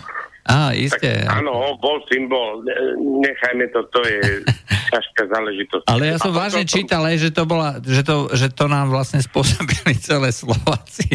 Bilak bol, Bilak bol tento uh, Slovák a tak ďalej, hej, proste takto. Takže oni sú vlastne v tom ale, nevine. ale pozrite sa, pozrite sa, ako, pozrite sa pragmaticky na to. Veď tam boli nejaké dohody po druhej svetovej vojne. Tam, bola postup, tam boli sféry vplyvu dané. A teraz vy si ozaj myslíte, lebo hovorí, ja vám hovorím, ja som prekvapený z toho, 30 alebo 40 rokov v podstate ten názor na 68 rok bol skoro rovnaký, jednotný. Až posledných 5 rokov nejako sa to otáča a už to ľudia prehodnocujú, už povedia, no nebolo to až tak, lebo dostali by sme sa do tohoto marazmu o 20 rokov skôr a to je posledných 5, 4, 3 roky a tento rok ešte viac. No, viete, najhoršie, najhoršie na tom je, že tento posledný rok začala e, neskutočná cenzúra, neskutočná, až doslova brutálna. E, Skutočne to No neviem. to, to máte pravdu, áno. Hej, a to keď si, uh, vy ste pamätník, vy viete, ako to bolo, hej? Vy viete, ako vyhadzovali z práce, vy viete, ako ste No, nemohli sme- pozerať, no. povedať nič. No my sme sa zacítili, pocítili na vlastnej koži, takže vie, no vyhadzovali z práce, tak to oni vás nechali robiť. No, no, vás lebo- nechali le- robiť to, to, na čo ste mali. No dobre, ale v Česku, v Česku uh, vyslo- si dali záležať na to, aby niektorí ľudia nezohnali žiadnu inú prácu okrem tých najhorších manuálnych robot, hej? Pomocný no, tomu verím, robotník, áno, tomu kotolník, verím, že to kurič. tak niekde bolo, áno. Hej, áno. e, preto- Verím tomu, že to tak bolo. No, a to znamená, že uh, ľudia boli perzekovaní, postihovaní a vytvoril sa celý ten systém, že uh, toto nesmieš hovoriť uh, v škole Ale alebo to na bolo aj na verejnosti. Slovensku, by sme žili doma iný život, ako som žil na, verejne. Ale to bolo, to bolo všade, to bolo všade, No, ale najhoršie... Ale poviem vám ešte jednu vec, Áno. že nesúhlasili čo, s tým uh, rodičia, čo robil Husák. Nesúhlasili, lebo trpeli sme tým celá rodina. Hej? Ale mi povedala mama, nikde nenadávaj na prezidenta. Je to prezident tohto štátu, nemusíš ho chváliť, ale ho, aby si ho nedeneho- nedenehostoval. Nech, nemusíš ho chváliť, ale nenadávaj na neho. Si to, že je prezident. Hovorí, máme len jedného a, pot- a vtedy mi aj povedala, ešte raz opakujem, bola sirota. A povedala, za slovenského štátu ma postavil na nohy farár. Ona bola sirota. Mhm. Farár sa o ňu postaral a povedala mi, nemôžem na ty sa nadávať, lebo ty som mi dal chleba do ruky. A nech mi, nech mi dneska nadávajú do fašistov, mne je to jedno. No, A, a tým pádom mi po, aj povedala, keď sa o mňa postaral. Ty so stará sa o nás, o nás aj Husák. Aj keď nám teda nedá tú robotu a nás potlača týmto spôsobom, ale nám nechá žiť. Dneska vás nechajú žiť. To povedzte nejakomu podnikateľovi, že nesúhlasíte s tým, čo robí. Alebo keď robí podvod, že vidíte mu na prsty a robí podvod, čo spraví? Vyhodí vás na ulicu a vykašle sa na vás. A nezachráni vás žiadny prezident. A tento prezident, čo je úžerník, podvodník a hovoria mu to všetci verejne, on nikoho nežaluje. No to je iná celkom zaujímavé. podvodník, kráde, čo ukra- okradol nejakého pána Zubára. No. Ale ináč toto no. je zaujímavé, čo hovoríte, že fakt to sú tak neskutočné urážky na cti, hej, keby, keby to človek... Pozor, to sú není asi urážky na cti. Však nech príde sem. Ne, alebo ja neviem, nech príde pred vás, alebo predo mňa, ja mu poviem, hoci kde, keby som mohol, preto, ale on sa tomu vyhýba. On ani pred novinárov nepôjde. Dobre, uh, máte ešte niečo, lebo uh, pomalinky sa uh, nám minia čas, máme otázky a tak, aby aj sa aj ostatní dostali. No a ešte mám to, že tá herečka, čo žalovala za to znasilnenie, dneska som zachytil niekde, že ju žaloval nejaký o 20 rokov mladší a vyrovnala sa s tým nemaj, nejakým ne, e, mimosúdnym spôsobom a dala mu 370 tisíc dolarov. Áno, Ázia Argento sa volá tá herečka. Aj... No, vidíte. No. A, a, toto, a toto je tá mýtu, či čo, či čo je to, jak sa to volá. Celá morálka je obrátená hore nohami. To, čo nás učili, to je zle. My sme teraz dneska tí hlúpi. No, asi tak. A ako máme učiť deti? No, po svojom. Aj to znamená, že uh, tak, ako sa učí v škole, to treba ignorovať. No, uh, tak ako, učíme, ale tak viete, ako za socializmu. Ale viete, aké sú to... No, no a, sme, a sme tak ako za socializmu doma ináč, vonku ináč. Áno, presne tak. No, bohužiaľ, a preto, preto tým ľuďom nikto neverí, hej, že ktorí oslavujú 68 a teraz ľudí prenasledujú. A, chcú... a preto sa to otáča. No, uh, vrác, vraciame sa tam, kde sme ale boli. Viete, paradox? No? Viete, paradox? Že to majú, že na vine sú tí, ktorí na silu presvedčajú ľudí, že ako to bolo. Tí, ktorí sú vlastne proti, akože oslavujú ten 68. Tí to otáčajú. Hm. Dobre, uh, ma, máte ešte niečo, ja vás preruším, uh, máte ešte niečo, dobre. dobre, ďakujeme za zavolanie a poďme na otázky. Uh, takže, prvá ani nie tak otázka, ale konštatovanie, uh, pripomienka, nedávne heslo od uh, našich spolu novinárov z nemenovaného denníka. Vy nemáte právo myslieť si, čo chcete. Nemáte právo šíriť, čo chcete. Dúfam, že vieš, od koho to je. zástupca šéf-redaktora SME. to je dobrá pripomienka pre 68 rok. Na to sa už, my sme ako v 68 roku, že, už to už sa nemá, nemáme ako čo sa rozčilovať, my už len čakáme, kedy dojde nejaká, nejaká, nejaký ekvivalent STB, nejaká NAKA alebo podobne. To nie tak ako normalizačne. tak normalizačne, no. Dobre, máme ďalší telefon. Nejak sa nedostaneme k tým otázkam. No, môžete hovoriť? Dobrý, dobrý večer, môžem hovoriť? Áno, môžete, samozrejme. Stíšim sa, stíšim sa, sekundičku. No, tak, ja by som uh, vás chcel pozdraviť a teraz prejaviť by som vám chcel svoj obdiv za vašu odvahu. A dal by som vám jednu otázku, že predstavte si modelovú situáciu, sme teraz v nejakom bloku, ako Slovensko, a začali by sme robiť nejakú svoju vlastnú politiku.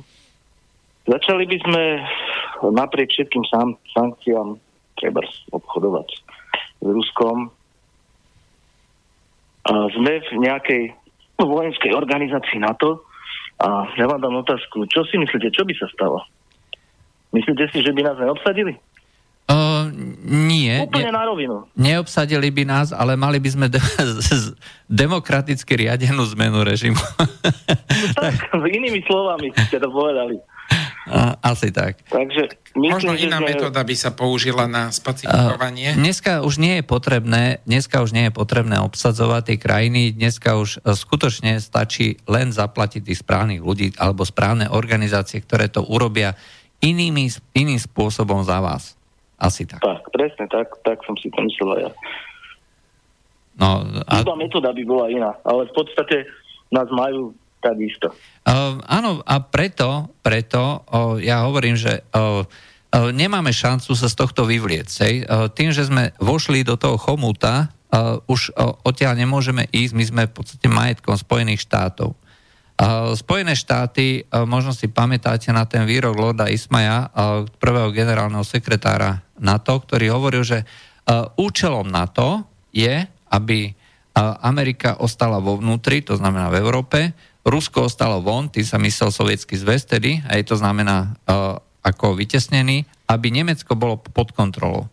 Uh, v angličtine je to také uh, troška údernejšie, ale uh, je to uh, zmysel toho výroku. Aj to znamená uh, Amerika dnu, sovietský zväz von a, a Nemecko pod kontrolou. Na účele NATO sa nič nezmenilo. Asi tak. Dobre, ďakujem. Ďakujeme za zavolanie.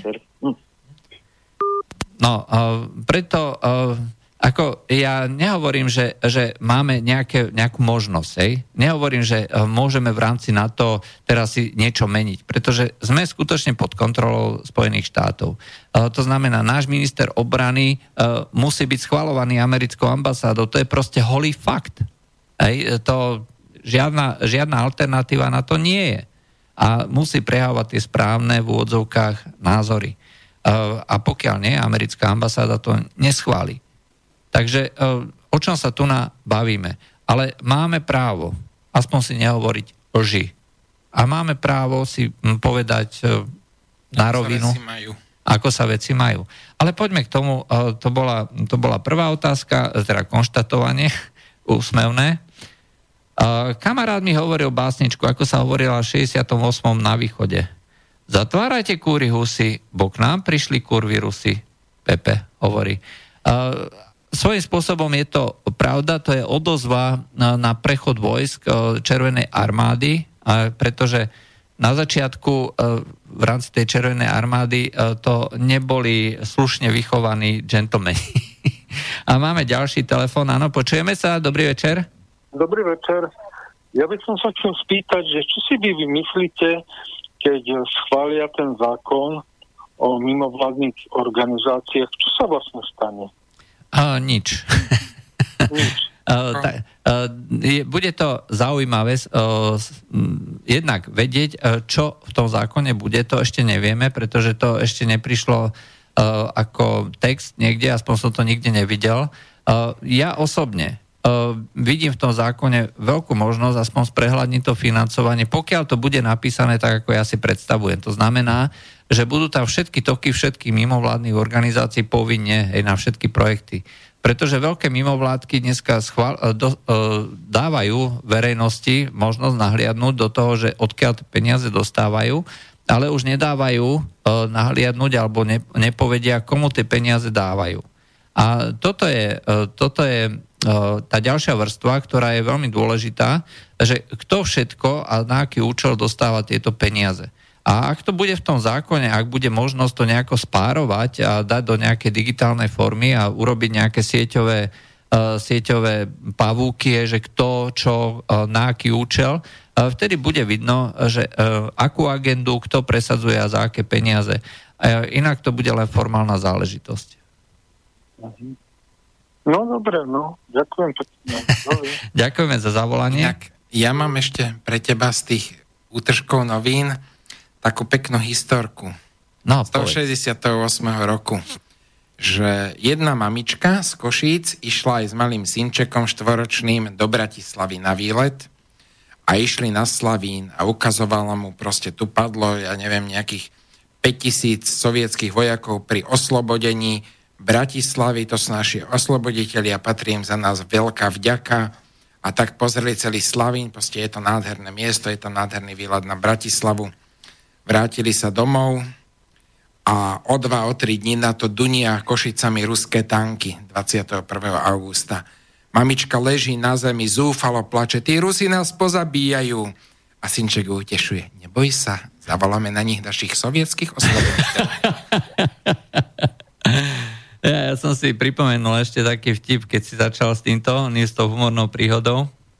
Uh, títo naši demokratizátori, keď ich takto nazvem, to sú, mnohí z nich sú skutočne len prekabátení, ako býva, tak ako Kiska, hej, syn okresného nejakého papaláša komunistického, babka v tom čase po druhej svetovej vojne jej dôjde na nejaký ten okresný výbor strany a pozdraví na stráž. A oni úplne zdesení, babka, babka, však doba sa zmenila. Doba áno, ale keď na vás pozriem, ľudia nie. Babka, mali ste sa pozdraviť práci česť. Však jak sa hovorilo, práci česť a robote pokoj. Alebo pochval, e, Pochválený buď súdruh Ježiš Kristus. Na veky amen. Ale tam išlo o to, že proste ľudia e, skutočne e, stále ostávajú na tých stoličkách. Len zmenili kabáty. Len zmenili kabáty, ako to o ničom nie je. A počúvať, e, počúvať tie rôzne reči od ľudí, ktorí skutočne boli súčasťou niečoho významného predtým a aj potom, je niekedy až dehonestujúce. Dobre, poďme ďalej na otázky. Dobrý večer, uh, pýta, hovorí Ľubo. Zaujala ma vaša úvaha, že asi by sme aj tak neodišli, ako by sme podľa vás pokračovali, keby nás Rusi neobsadili v 68. roku. Uh, no... Neviem, no podľa mňa by sa trošička sme sa priblížili Polsku a NDR, kde bolo napríklad povolené fungovanie ako živnostníci, podľa mňa by sa niektoré veci akože zmiernili, niečo by sa upravilo. Ťaž, ťaž, ťažko povedať. No. Fakt, faktom ale je, že... Asi by prišlo k nejakej diskusii možno v rámci spoločnosti, nie? O smerovaní. Ono je, to, ono je to tak, že keď sa začne ako v rámci takéto totalitnej spoločnosti hovoriť o, o slobode, aj tak to nikdy človek nevie, že kam to môže skončiť. Uh, dobre to vyriešili vlastne v Číne. Hej? To znamená, nechali si komunisti politickú moc a umožnili ľuďom uh, vytvárať kapitalizmus ako taký. Hej? Čiže je to taký nejaký Uh, je to kapitalizmus, uh, je to reálne kapitalizmus, lebo uh, je tam súkromné vlastníctvo tých výrobných prostriedkov a môžu ľudia cestovať a robiť si, čo chcú, pokiaľ na to majú peniaze, a, ale nie je tam sloboda. Hej, a o tom toto je, to sme vlastne hovorili o tom, e, že m, takto to mohlo byť. A oni sa poučili z toho, že akým e, spôsobom sa to snažili vyriešiť tieto socialistické krajiny, že e, nie je možné to len tak pustiť, hej, pretože ten totalitný spôsob riadenia spoločnosti vyslovene plánovať podľa nejakých tabuliek, hej, že vyrobíme toľko a toľko lokomotív, toľko a toľko toaletného papiera, to proste nejde. Učovať ceny, z ústredného výboru, to tiež nejde. Hej. E, však treba sa pozrieť, ako vyzerajú regále a obchody vo Venezuele, kde teda chcú robiť ten klasický socializmus, nič tam nie je. Hej. Direktívne stanovať ceny, e, keď e, neexistuje žiadna možnosť reálne oceniť tie výrobky, to, to je proste blbosť a hlúposť. Takže takýmto spôsobom to by mohli robiť. Hej, to znamená, že komunistická strana by si nechala moc a umožnila tým ľuďom e, riešiť tie veci tak ako v Jugoslávii alebo kdekoľvek. Hej, či tam tiež hej, umožňovali ľuďom cestovať, umožňovali ľuďom robiť všetko možné, ale tá komunistická strana si držala e, ten svoj mandát hej, a nedovolovala e, keď sa do toho, ako sa bude riadiť tá spoločnosť. No, nebolo to síce e, najideálnejšie, nebolo to e, efektívne, ale bolo to určite lepšie a efektívnejšie ako uh, to robiť spôsobom takým ako socializme. Tam ale je problém ten, že takéto, takéto čosi by um, um, podmienovalo, že pokiaľ by tí ľudia mali podnikať, robiť nejaké veci a obchodovať na vlastné triko a na vlastnú pes, otvoriť sa svetu a vtedy bolo embargo, totálne embargo a nebolo možné viac menej na západ, e, nič vyvážať, neboli žiadne možnosti ako kooperovať s nejakými, e, nejakými tými firmami, všetko sa muselo riadiť cez nejakú národnú banku a tak. Proste bol, bol to hrozne komplikované. Pokiaľ niekto chcel nejaké devízy zohnať a, a, a nejaké devizové prostriedky.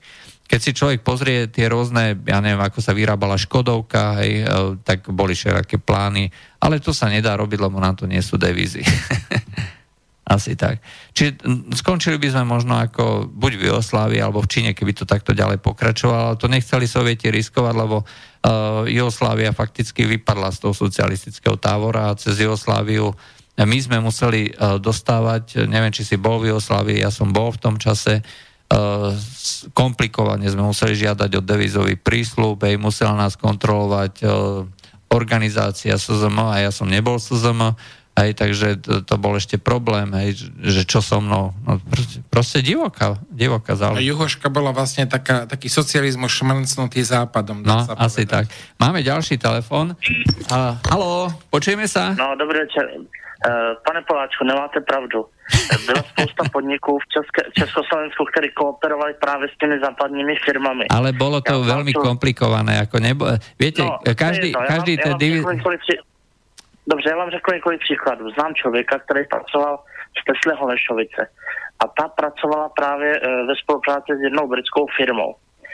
Vyráběli pro ně zářivky, e, žárovky a další vlastně tady ty světelné zařízení. E, stala se nehoda v tom, že někdo tam zachrápal a místo, aby tam poslal zásilku označenou tím výrabcem e, té britské značky, tak, sam, tak tam poslal značku jakože Tesla Holešovice Made in Čechoslovakia.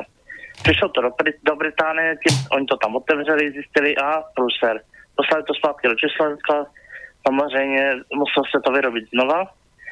Dále, Eta Hlinsko. Eta Hlinsko vyráběla spou, uh, pro spoustu výro, uh, vystavačů mixerů a nevím, co všechno, pro firmu Philips a to byly obrovské zakázky, toho sa varalo strašne mhm. moc. Jo? Ja, ja, ja, to, ja, to, ja to samozrejme viem, aj, však ja poznám ako, ja neviem, ten slovenský textilný a odevný priemysel, mama to robila a viem, že sa robilo pre západ aj za, e, za komunizmu ale no, a za socializmu. No, ešte, no, no, ja a, ale, ale nebola to spolupráca toho typu, že podnik sa rozhodne sám, všetko toto muselo byť riadené cez ústredné orgány strany, to si nemohli. Bol nejaký, tuším, podnik zahraničného obchodu. No, asi tak. No, hej.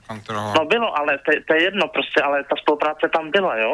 Třeba e, Tesla, uh, Lunch Crown, jo. No, tam viete čo, ale máme, máme toho hodne a čas sa nám míňa. No. Máte ešte niečo konkrétne? Lebo toto akceptujeme ako námietku, hej? Takže to je v poriadku. Dobre. No, Kristian, uh, uh, že Rusko sa dostalo do rúk mafie v tých 90. rokoch uh, a to bol fenomén až časti aj na Slovensku. Uh, a chce sa opýtať, že prečo ten rozpad Sovietskeho zväzu neprebehol formou reformy. No, uh, Gorbačom bol idealista. Hej? On si myslel, že dá slobodu a teraz všetko bude fajn a tak ďalej. No a on tvrdí, Kristian tvrdí, že aby nevzniklo mocenské vákum, to vôbec neviem, ako myslel, ale tak čo už. Ja by som len k tomu dodal, že mafia, ruskí mafia nevznikli po roku 90. Oni existovali ešte pred druhou svetovou vojnou, rôzny tí vory v zákone a takéto, to tam fungovalo dlhé roky a to vlastne vzniklo komunizmom, ktorý vyvraždil kopec ľudí, ostalo veľa bezprizorných sírov, ktoré nevedeli, čo počať. A tak vznikali po mestách rôzne tie gangy ktoré proste nemali žiadne zábrany. Mm. Takže to má dlhú históriu, to nie, že v 90 rokoch vznikla ruská mafia. Áno. To je blbosť, len sa e, viacej dostala nie, nie, ku moci. Takto, mafia samozrejme nevznikla, len ako získala moc. Ej, to znamená, že došlo uh, k privatizácii, veľké privatizácii a v tom období uh, to bolo známe to, uh, ja neviem, v tých amerických uh, depešiach, čo chodili z veľvyslanectva, uh-huh. tak oni sa vyjadrovali, že ja neviem, tam bolo číslo viac ako 90%, že je kontrolovaných mafiou. Máme ďalší telefon. Dobrý večer, počujeme sa? Dobrý večer, som Dobrý večer, to je Igor Záhorie. Môžem niečo ešte k tomu 68. Môžete, to... samozrejme, sme tu pre vás. No, no, poviem stručne, ja som mal 10 rokov a dosť si to pamätám, lebo to bol tak výrazný rok, že sa to nedalo nejak zapamätať. To začalo však, to viete, okolo tých 67. 6. také uvoľnenie a m, mm, taká obrovská radosť. My ako decka sme to vnímali, že nastala taká obrovská sporupatričnosť ľudí, ľudia sa začali zdraviť, začali sa starať viac o zeleň, upratovať si tie akcie, že to bolo neuveriteľné, to boli 10 tisíce ľudí a to mesto, alebo čo si, a som tá časť, to bolo vyzametané úžasne ako Uh, ľudia sa zdravili, kto mal Moskvič, auto, tak sa zdravili v Moskvi, ako kto uh, druhým Moskvičom. Potom sa uvoľnilo to, uh, proste, že zač- začali púšťať ľudí do, do uh, Jugoslávie ale to nebolo na devizový prísluh, vtedy neboli peniaze, ale na pozvanie. My sme začali tak chodiť v 65. a sa museli pašovať veci, lebo sme nemali peniaze. My sme museli zobrať nejaký tovar a tam to predávať 2-3 dní rodičia a potom sme tam z toho žili. Takže potom sa to až prešuplo na ten devizový prísľub a nás to zrovna zastihlo, keď sme išli e, z, Jugoslavie a v Maďarsku nám smehali vystúpiť železničiari, že u nás je strajk, že nemôžeme ísť ďalej No ale medzi tým nejaké tranzistormi sa dozvedeli, ľudia začali plakať a nás tam 3 dní zadržali, nás aj ubytovali, až potom nás pustili ďalej. Čiže m, možno to bola ešte šťastie, kedy nás to zastihlo v Jugoslavii, možno by sme ostali vonku. No a potom, potom, čo si vám bolo ešte také chvíľu zopätie, to ešte chvíľku trvalo a potom to nás sa ten plazivý úpadok, tá normalizácia, si pamätám taký naproti nás v baraku nejaký doktor skočil z okna, tam bol prikrytý bielou plachtou, lebo vyhodili z roboty alebo takú, takú malú takú pikošku moja mama robila v jaslech a mala vedúce nejakú židovku a, a um, boli tie kontroly, previerky a tak sa pýtala tá vedúca, že aký má postoj 60 ako vstupu vojsk. Presne taký ako vy, pani vedúca, presne taký ako vy, lebo vedela, že aký mala postoj, že to proste Áno, dobre, dobre.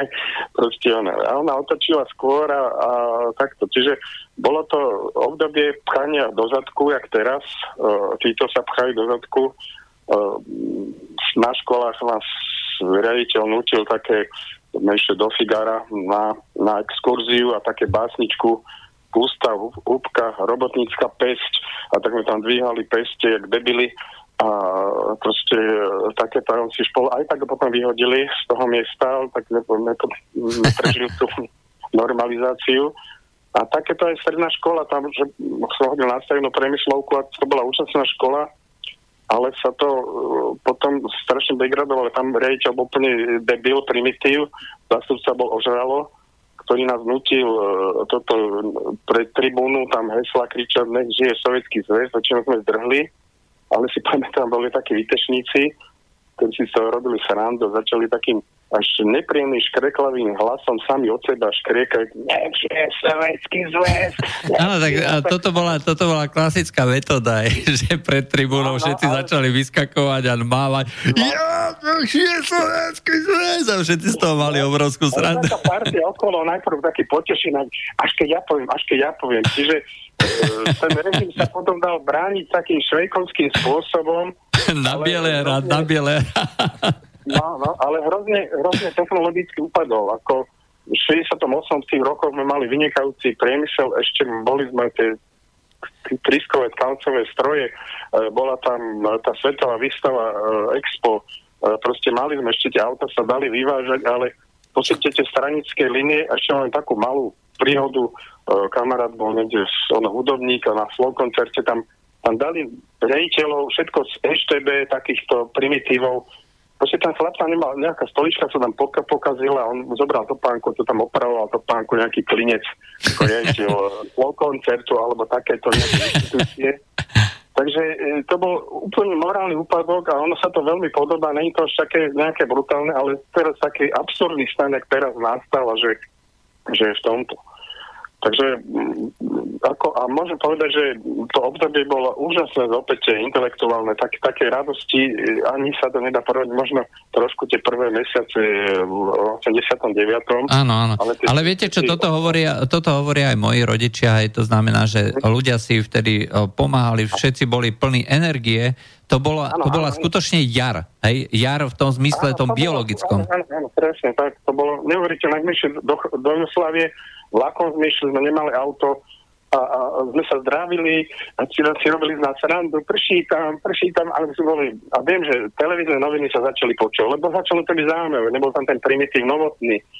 Som to vnímal, akože e, proste debatovalo sa tak o, ľudia, že proste keby to vydržal ten, e, že by nás Rusi neutlačili, ako, ako ten, e, tak, tak by sa mohli zmeniť na taký možno systém takého švedského, demokratického, alebo uh, jak to tam majú, mm. že ako niektoré pravicové krajiny, ako napríklad Franko, tiež nebol Franko posledných rokov, bol už to umiernený ako diktátorský štát aby sme mohli byť taký umiernení, taký, taký niečo medzi a mohlo nám byť skutočne celkom dobre, lebo my sme na to mali ako Československo. Jasne. Dobre, uh, viete čo, ešte uh, pomalinky nám končí. Máte ešte niečo? Uh, Dobre, no toľko som chcel, aby aj mladí, čo to nezažili, že máte taký nejaký priamy. Dobre, ďakujem. Dobre, ďakujeme veľmi pekne za zavolanie.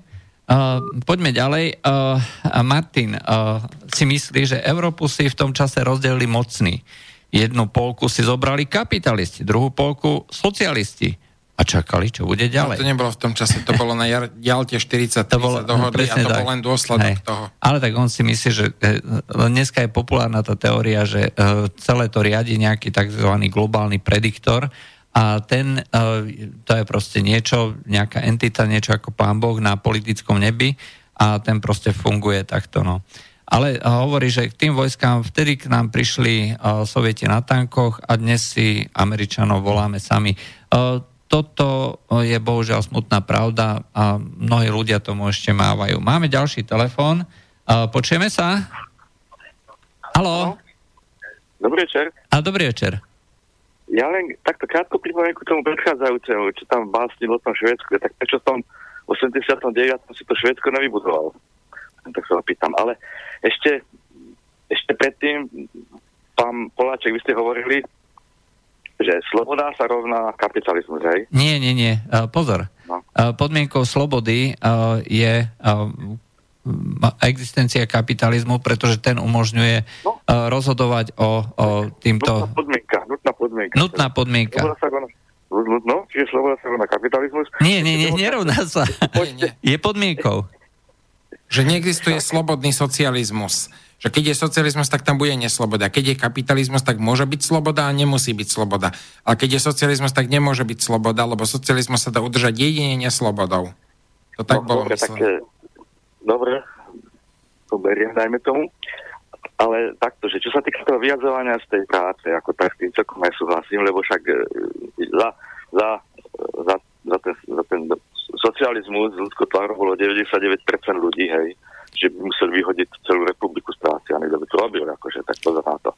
Ja si, ja si to dobre pamätám, akože e, že by, že by vyhodili z práce, to sa takisto nestalo. to stávalo sa to u komunistov samozrejme, lebo komunisti tí boli ako teda na čele, tí mali byť e, proste ako ideoví títo Ideovo pevný. Avantgarda, ideová avantgarda. Avantgarda, predvoja, rozvoja. Teda, tí, tí, akože teda keď e, sa nevyjadrili ohľadne toho správne, tak samozrejme boli postihnutí. Ale keď bol niekto postihnutý, hej, tak e, takto, že tí ostatní, dajme tomu, že e, ne, mali zakázaný, dajme tomu, kariérny postup, áno, takže tak boli nejakým spôsobom postihnutí a že boli moc vyhadzovaní. To... No, vyhadzovaní nemohli byť, pretože uh, so, za socializmu ste museli mať pečiat, uh, v občianskom pečiatku, že ste zamestnaní. Hej, to znamená, že vždycky nejaké zamestnanie vám museli dať. No, no tak e, to chcem aj povedať teda, ako, že, keď dáme, ako vyhodili ho niekoho niekde, no tak tak, no, tam si ho potom ako zohnal, hej. A keď robil ako kotolníka, viete, tak on mal v podstate taký istý plat, v podstate, ako ten inžinier. Bo tie platy boli v podstate e, dosť nivelizované, to znamená, že on ako na tom plate ne, neutrpel, až teda na to teda, že robil niečo iné, než, než bol ako školník. No, asi tak. tak. No, ale dneska, keď to zoberiete, tak dneska, keď vás, keď ste ako nespolahliví, tak vás vyhodia a skončíte normálne pod mostom. Aj vaša existencia končí, ešte v tom socializme, teda, keď tam bolo, tak ste mohli kľudne ešte ďalej robiť. Uh, a v tom máte absolútnu pravdu. Zoberte si... Tam je, áno? Zoberte si, že napríklad uh, ako uh, Martina Šimkovičová, ktorá bola e, výborne platenou moderátorkou, hej, e, teoreticky si mohla zobrať na základe toho nejakú hypotéku, hej, pretože uh, si chce zaplatiť nejaký byt alebo niečo podobné. A teraz sa vyjadri nesprávne o príjmaní migrantov. Pozor, nie v televízii, na súkromnom Facebooku, súkromnej tejto vyhlásila, že nesúhlasí s príjmaním migrantov. Hej, a konec, a konec. A, je, a keby nebola zabezpečená iným spôsobom, tak uh, skončila, hej, musí predať uh, dom, hej, nebude mať no. nič, ostane nezamestnaná, proste je existencia skončila. Takže v tomto máte úplnú pravdu. Dobre, takže zdravím vás. Ďakujeme. No, uh, tu je otázka, Jano uh, sa pýta, že o socializme hovoríte, že skôr alebo neskôr by sa dostal do totality, no on to, on to bola on totalita. On vlastne začínal totalito, keď ano, hej, úplne presný. Uh, uh, znárodňovania, tak keď vám berú prostriedky, vlastné prostriedky, to je totalita. Ako, ako máte istotu, že súčasný kapitalizmus neprerastie do totality? No ako, ne, nech sa nikto nehnevá, ale ak mi zakazujú m, urobiť si podnik, Ehm, taký, aký chcem, aj robí si, čo chcem, regulujú ma z nejakých uh, týchto, uh, hovoria mi, čo tam nesmiem povedať, akým spôsobom sa musím správať k rôznym minoritám a podobne. Aj, čiže nemám uh, právo uh, hovoriť, čo chcem, robiť, čo chcem, narábať so svojím majetkom, to je začiatok totality. Ako nech sa na mňa nikto nehnevá, ale toto skutočne vedie k totalite a tá cenzúra, ktorá tu na dneska panuje, no tak ako ďakujem pekne, nech sa strčia niekam. Máme ďalší telefón. Áno, počujeme sa? Haló? Haló? No, počujeme sa? No, počujeme. No, uh, hovorte. Ste vo vysielaní. No, pán ne, nesúhlasím, ja som robil v 76. som začal robiť na Nové Huti, kde robil človek, volal sa Láďo Kalina z Českého Tešina a podpísal, e, bol ako tajomníkom KŠT v Havižove, podpísal 2000 slov. Po, po roku, po roku uh, 68 prišli za ním, kde uh, po, po tom podpísaní tých 2000 slov prišli za ním, kde donesli im pasy, manželke, jemu a deťom. A on, on mietol zobrať tie pasy, tak on jednoducho pol roka sa nemohol nikde zamestnať. Potom po pol roku sa zamestnal vo štvorke triede za vo štvorke triede na Novej Huti ako zamočník. A jednoducho mal baťovú priemyslovku. Jednoducho takto robili s tými ľuďmi. Uh, áno, aj to znamená, že oni odmietali takýchto nespoľahlivých ľudí, či mali problém sa zamestnať a potom ich mohli uh, v podstate perzekovať, ako prenasledovať, no. ako príživníkov. Hej? Pretože to, kto nemal pečiatku, tak bol automaticky príživník. Ja som poznal človeka, ktorý vystriedal asi 20 zamestnaní. Uh, mohli vás zavrieť. Áno, mohli vás zavrieť, presne tak. To znamená, Ale... že takto ich prenasledovali. Čiže on musel mať pečiatku a pokiaľ ju nezískal, z nejakého dôvodu, uh, tak uh, bol potom terčom tých policajtov, ktorí z neho urobili uh, takýto ale terč. zase nemáte celkom pravdu ohľadom techniky. Počúvajte, ta, Talian, Talian, ktorý potom neskôršie v 79. som na vysoké peti cez hutné montáže, kde Talian išiel skúpiť v celých Košicách všetky, všetky vrtaky. A nie, že to, ale my sme mali e, strojárstvo na špičkovej úrovni. Kde jednoducho sme mali e, lepšie strojárstvo ako zapadňári. Mm, a v tých 60 rokoch to ešte platilo. A, a ešte takto, ke, keby neboli prišli v 68. E, ohľadom napríklad motoriek, bol vybudovaný závod, kde sa malo robiť 400 tisíc motorov do motor, motoriek a keď prišli Rusi, tak sa musel predstavať e, na výrobu ako e, neviem, e, sa mi zdá, že elektroniky. Hm. Dobre, e, to sú, to, sú, to sú veci, ktoré skutočne sa diali. Pokiaľ ste boli v systéme, ktorý bol uzavretý, pretože ten socialistický tábor si vytvoril tú, tú radu vzájomnej hospodárskej pomoci. ešte, ohľadom, ešte tak, že vám dorečím. Vrtulníky, Američani, my sme, čo sme mali vrtulník vyvinutý, tak v 63. alebo 2. dosiahol rýchlosť čo Američani dosiahli za 10 alebo 14 rokov po nás. No. Mm-hmm. Dobre, máte ešte niečo? A teraz iba to, že prečo teraz nakupujeme od Američanom zmetky. No. Mm-hmm. Dobre, ďakujeme za zavolanie. No to bohužiaľ, taká je situácia. Ne, bohužiaľ. Ja som čítal, že boli vojaci ako by, to malo byť ísť lietadla a tak ďalej, vojenská technika referendum, ako vo Švajčiarsku. No, Ďakujem, to... príjemný večer. Dobre, ďakujeme. No, ono, o, s tým treba len súhlasiť, ale o tom sme sa už bavili na Slobodnom vysielači aj v komentároch, že o, my to nekupujeme pre vlastné účely, my to o, kupujeme pre účely NATO, hej, pretože my nerozhodujeme o tom, čo sa kúpi a čo sa použije, ale o, bude o, e, naše peniaze daňových poplatníkov budú použité pre účely, pre účely Spojených štátov, hej, keď to takto natvrdo poviem, pretože Uh, existuje jedno také príslovie alebo úslovie, uh, to Rusi často používajú, uh, že krajina, ktorá neživí svoju vlastnú armádu, bude živiť cudziu armádu.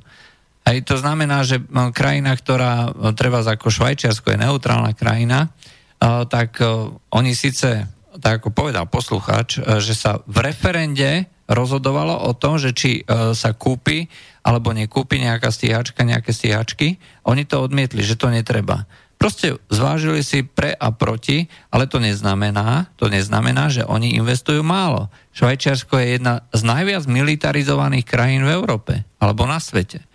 A ľudia, ktorí, uh, ktorí uh, žijú vo Švajčiarsku, majú švajčiarske občianstvo, aj tak majú pridelenú svoju vlastnú nejakú karabínu, aj, e, majú niekde náboje schované pod, e, pod kavalcom, samozrejme všetko zapečatené a tak, aby sa to nemohlo použiť, no, ale v princípe e, každý je súčasťou tej, tých ozbrojených síl, hej, majú vybudované tajné, tajné letiska, majú vybudované nejaké tajné sklady, všetky, všetky mosty majú Ehm, ja neviem, pripravené na podminovanie a podobne. Čiže toto je krajina, ktorú obsadiť a, a zároveň tam neminúť veľa techniky, tak to je umenie.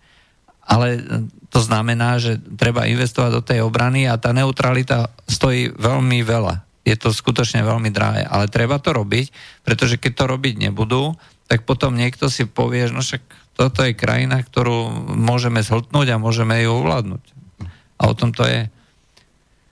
Ešte k, tom, k tej úrovni v tých 60 rokoch, že teraz, ako v Afganistane boli teda rôzne misie, boli tam aj českí vojaci a Američania im ukazovali Hammer, to terénne vozidlo, že pozrite sa, že perfektne, že zdvojená zádna náprava, aký, aký geniálny výdobytok techniky.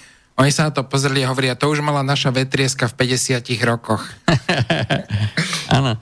Uh, posledný telefonát, lebo už sa nám míňa čas. Áno, počujeme sa? Dobrý večer, Peter Skošík. Áno. Uh, takto, ja myslím, že je dobre dívať sa na ten 68. rok nadhľadu. To znamená, naozaj to boli tie sféry vplyvu ešte od Jalty a ťažko si je predstaviť, ako mnohí hovoria, že ako by to bolo, hej, aký socializmus, keby neprišli sovieti. No ale pravda je, že áno, ten argument, že po 89. sa ukázalo, že nie je jednoducho si nás západ zhotol. Áno, čiže už aj v tom 68.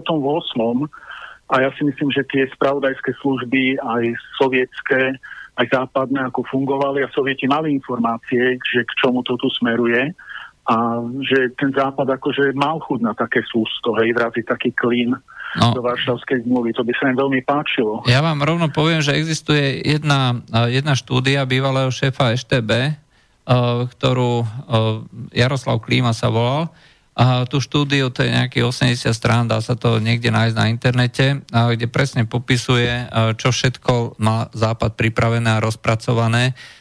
Bola to reálne operácia západných tajných služieb, kde boli sponzorovaní, sponzorované určité kruhy, respektíve určité osoby a kde sa takisto zvažovala aj nejaká intervencia, ozbrojená intervencia tej, ale podľa všetkého nakoniec e, nebolo nejako pristúpené. Je tiež známa e, jedna taká depeša, e, depeša sovietského vedenia v predvečer invázie, ktorá prišla do Bieleho domu eh, s, so stručnou otázkou, či ešte platia dohody v Jalte. Samozrejme z Bieleho domu áno, platia a nasledovala invázia. A to je asi tak na margo možnosti zásahov Spojených štátov alebo západu vo všeobecnosti u nás. Mm, čiže akože neplánovalo sa to, to z toho vyplýva podľa vás. O, takto, no. plánovala sa diverzná akcia, ale nie e, priamo, o, že ochrana tejto o, nežnej, revo, teda nie nežnej, ale tej no, praskej ja netvrdím, že by, že by strhli s tankami, ale akože vezmite si napríklad, teraz máme výročie kontrarevolúcie v Iráne. To bolo ešte dávnejšie, to nie je 50 rokov, to je ešte staršia vec. Čiže vlastne ten západ on zvrhával režimy po celom svete. A teraz, dobre, ja poviem čisto svoj osobný pohľad, ja som bol vtedy dieťa. Ale keď sa na to pozriem zase z nadhľadu, tak áno, naozaj, oni to posunuli o 20 rokov. Keby sa to nestalo, tak je možné, že dnešní v 40 majú tak vymité mozgy západnou propagandou, jak tí na západe, že vítajú utečencov v úvodzovkách. Čiže akože z môjho pohľadu rozumiete, pozývací list, no áno, Biľak napísal pozývací list do Moskvy, Naši ministri súčasní pozvali sem americké tanky. Veľký rozdiel v tom nevidím. Merkelová pozvala migrantov do Európy. Mne je milšia, tá najmilšia zo všetkých je mi tá ruská invázia. Objektívne. Hmm. Uh, asi uh, je to troška paradox, ale uh, keď sa na to pozrieme, 68. je napríklad povestný tým masakrom Milaj, to znamená americká armáda tam masakrovala vietnamských civilistov, a, rozhodne, keď si porovnáme tú tragédiu Vietnamu a vietnamských civilistov, ktorí tam boli zlikvidovaní práve takýmito humánnymi prostriedkami, bombardovaním a používaním tých defoliantov, aj na základe ktorého sa potom rodili deformované deti a tak. No, to ja neviem, keď si toto človek dá do súvisu, hej, že všetky tieto veci, o, tak o, o, má problém sa k tomu stávať extrémne negatívne. Asi tak. Áno, ako jednoznačne, že treba dať to do rovnováhy. Rozumiete presne, ako treba to v tej súvislosti povedať. 38. rok, Mnichovská zrada, hej, obsadenie presne tá suverenita Slovenska, Česká. A teraz vezmeme si, to už je skôr vaša parketa, to neviem presne, ale viem, že ešte pred 68. dokonca možno ešte pred 56., čo sa stalo v Maďarsku, tak vyzerá to tak, že si, že v Grécku uh, komunisti, že mali tak nabehnuté dostatok moci, a že presne takýmto spôsobom to bolo potlačené hrubou silou a dokonca neviem, zachytil som, že tam boli ešte aj britské vojska ako v tom namočené. Opravte ma, ak sa milím. Uh-huh. Ale ak sa nemýlim... Tak... To neviem presne, viem, že tam došlo k takému prevratu. Briti to robili hneď po vojne zasa aj v Grécku. Aj tam likvidovali greckých komunistov. To bolo no, hneď po vojne. Pritom, no aj, ale rozumiete, akože tak prečo teraz jedni sú čierni a u druhých mlčíme? Keď vlastne aj tí robia to isté. Hm? A ešte v predstihu. To máte pravdu. No, tak to bolo všetko. Uh, dneska sme uh, tak uh, veľmi intenzívne a veľmi akčne uh, zakončili túto, uh, túto našu reláciu. Takže ďakujem hostovi, kniežaťovi Miškinovi za účasť dnešnej relácii. Ja by som možno ešte dodal jednu vec. Áno. A síce, že keď porovnáme socializmus a kapitalizmus, tak zo socializmu ľudia utekali do kapitalizmu, ale z kapitalizmu neviem o niekom, že by utekal do socializmu. Uh-huh. A ak, tak to boli možno výnimkovité výnimky. Dobre. A inak dobrý večer teda, a aj z mojej strany dobrý večer a skutočne všetko dobré. A na záver si pustíme uh, Karla Kryla. Bratříčku, nevzlikej, to nejsou bubáci, vždyť už si velikej, to jsou jen vojáci, přijeli v hranatých železných maringotkách se slzou na víčku hledíme na sebe. Buď se mnou, bratříčku, bojím se o tebe. Na cestách klikatých, bratříčku v polobotkách.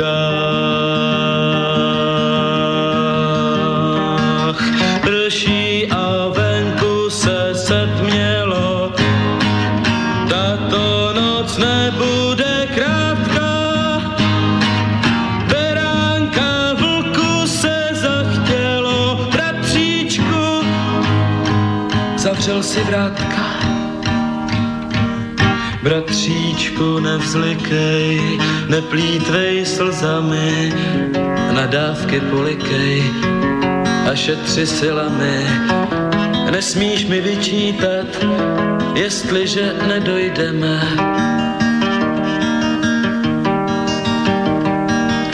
Nauč se písničku, není tak složitá, opři se bratříčku, cesta je rozbitá, budeme klopítat, zpátky už nemůžeme.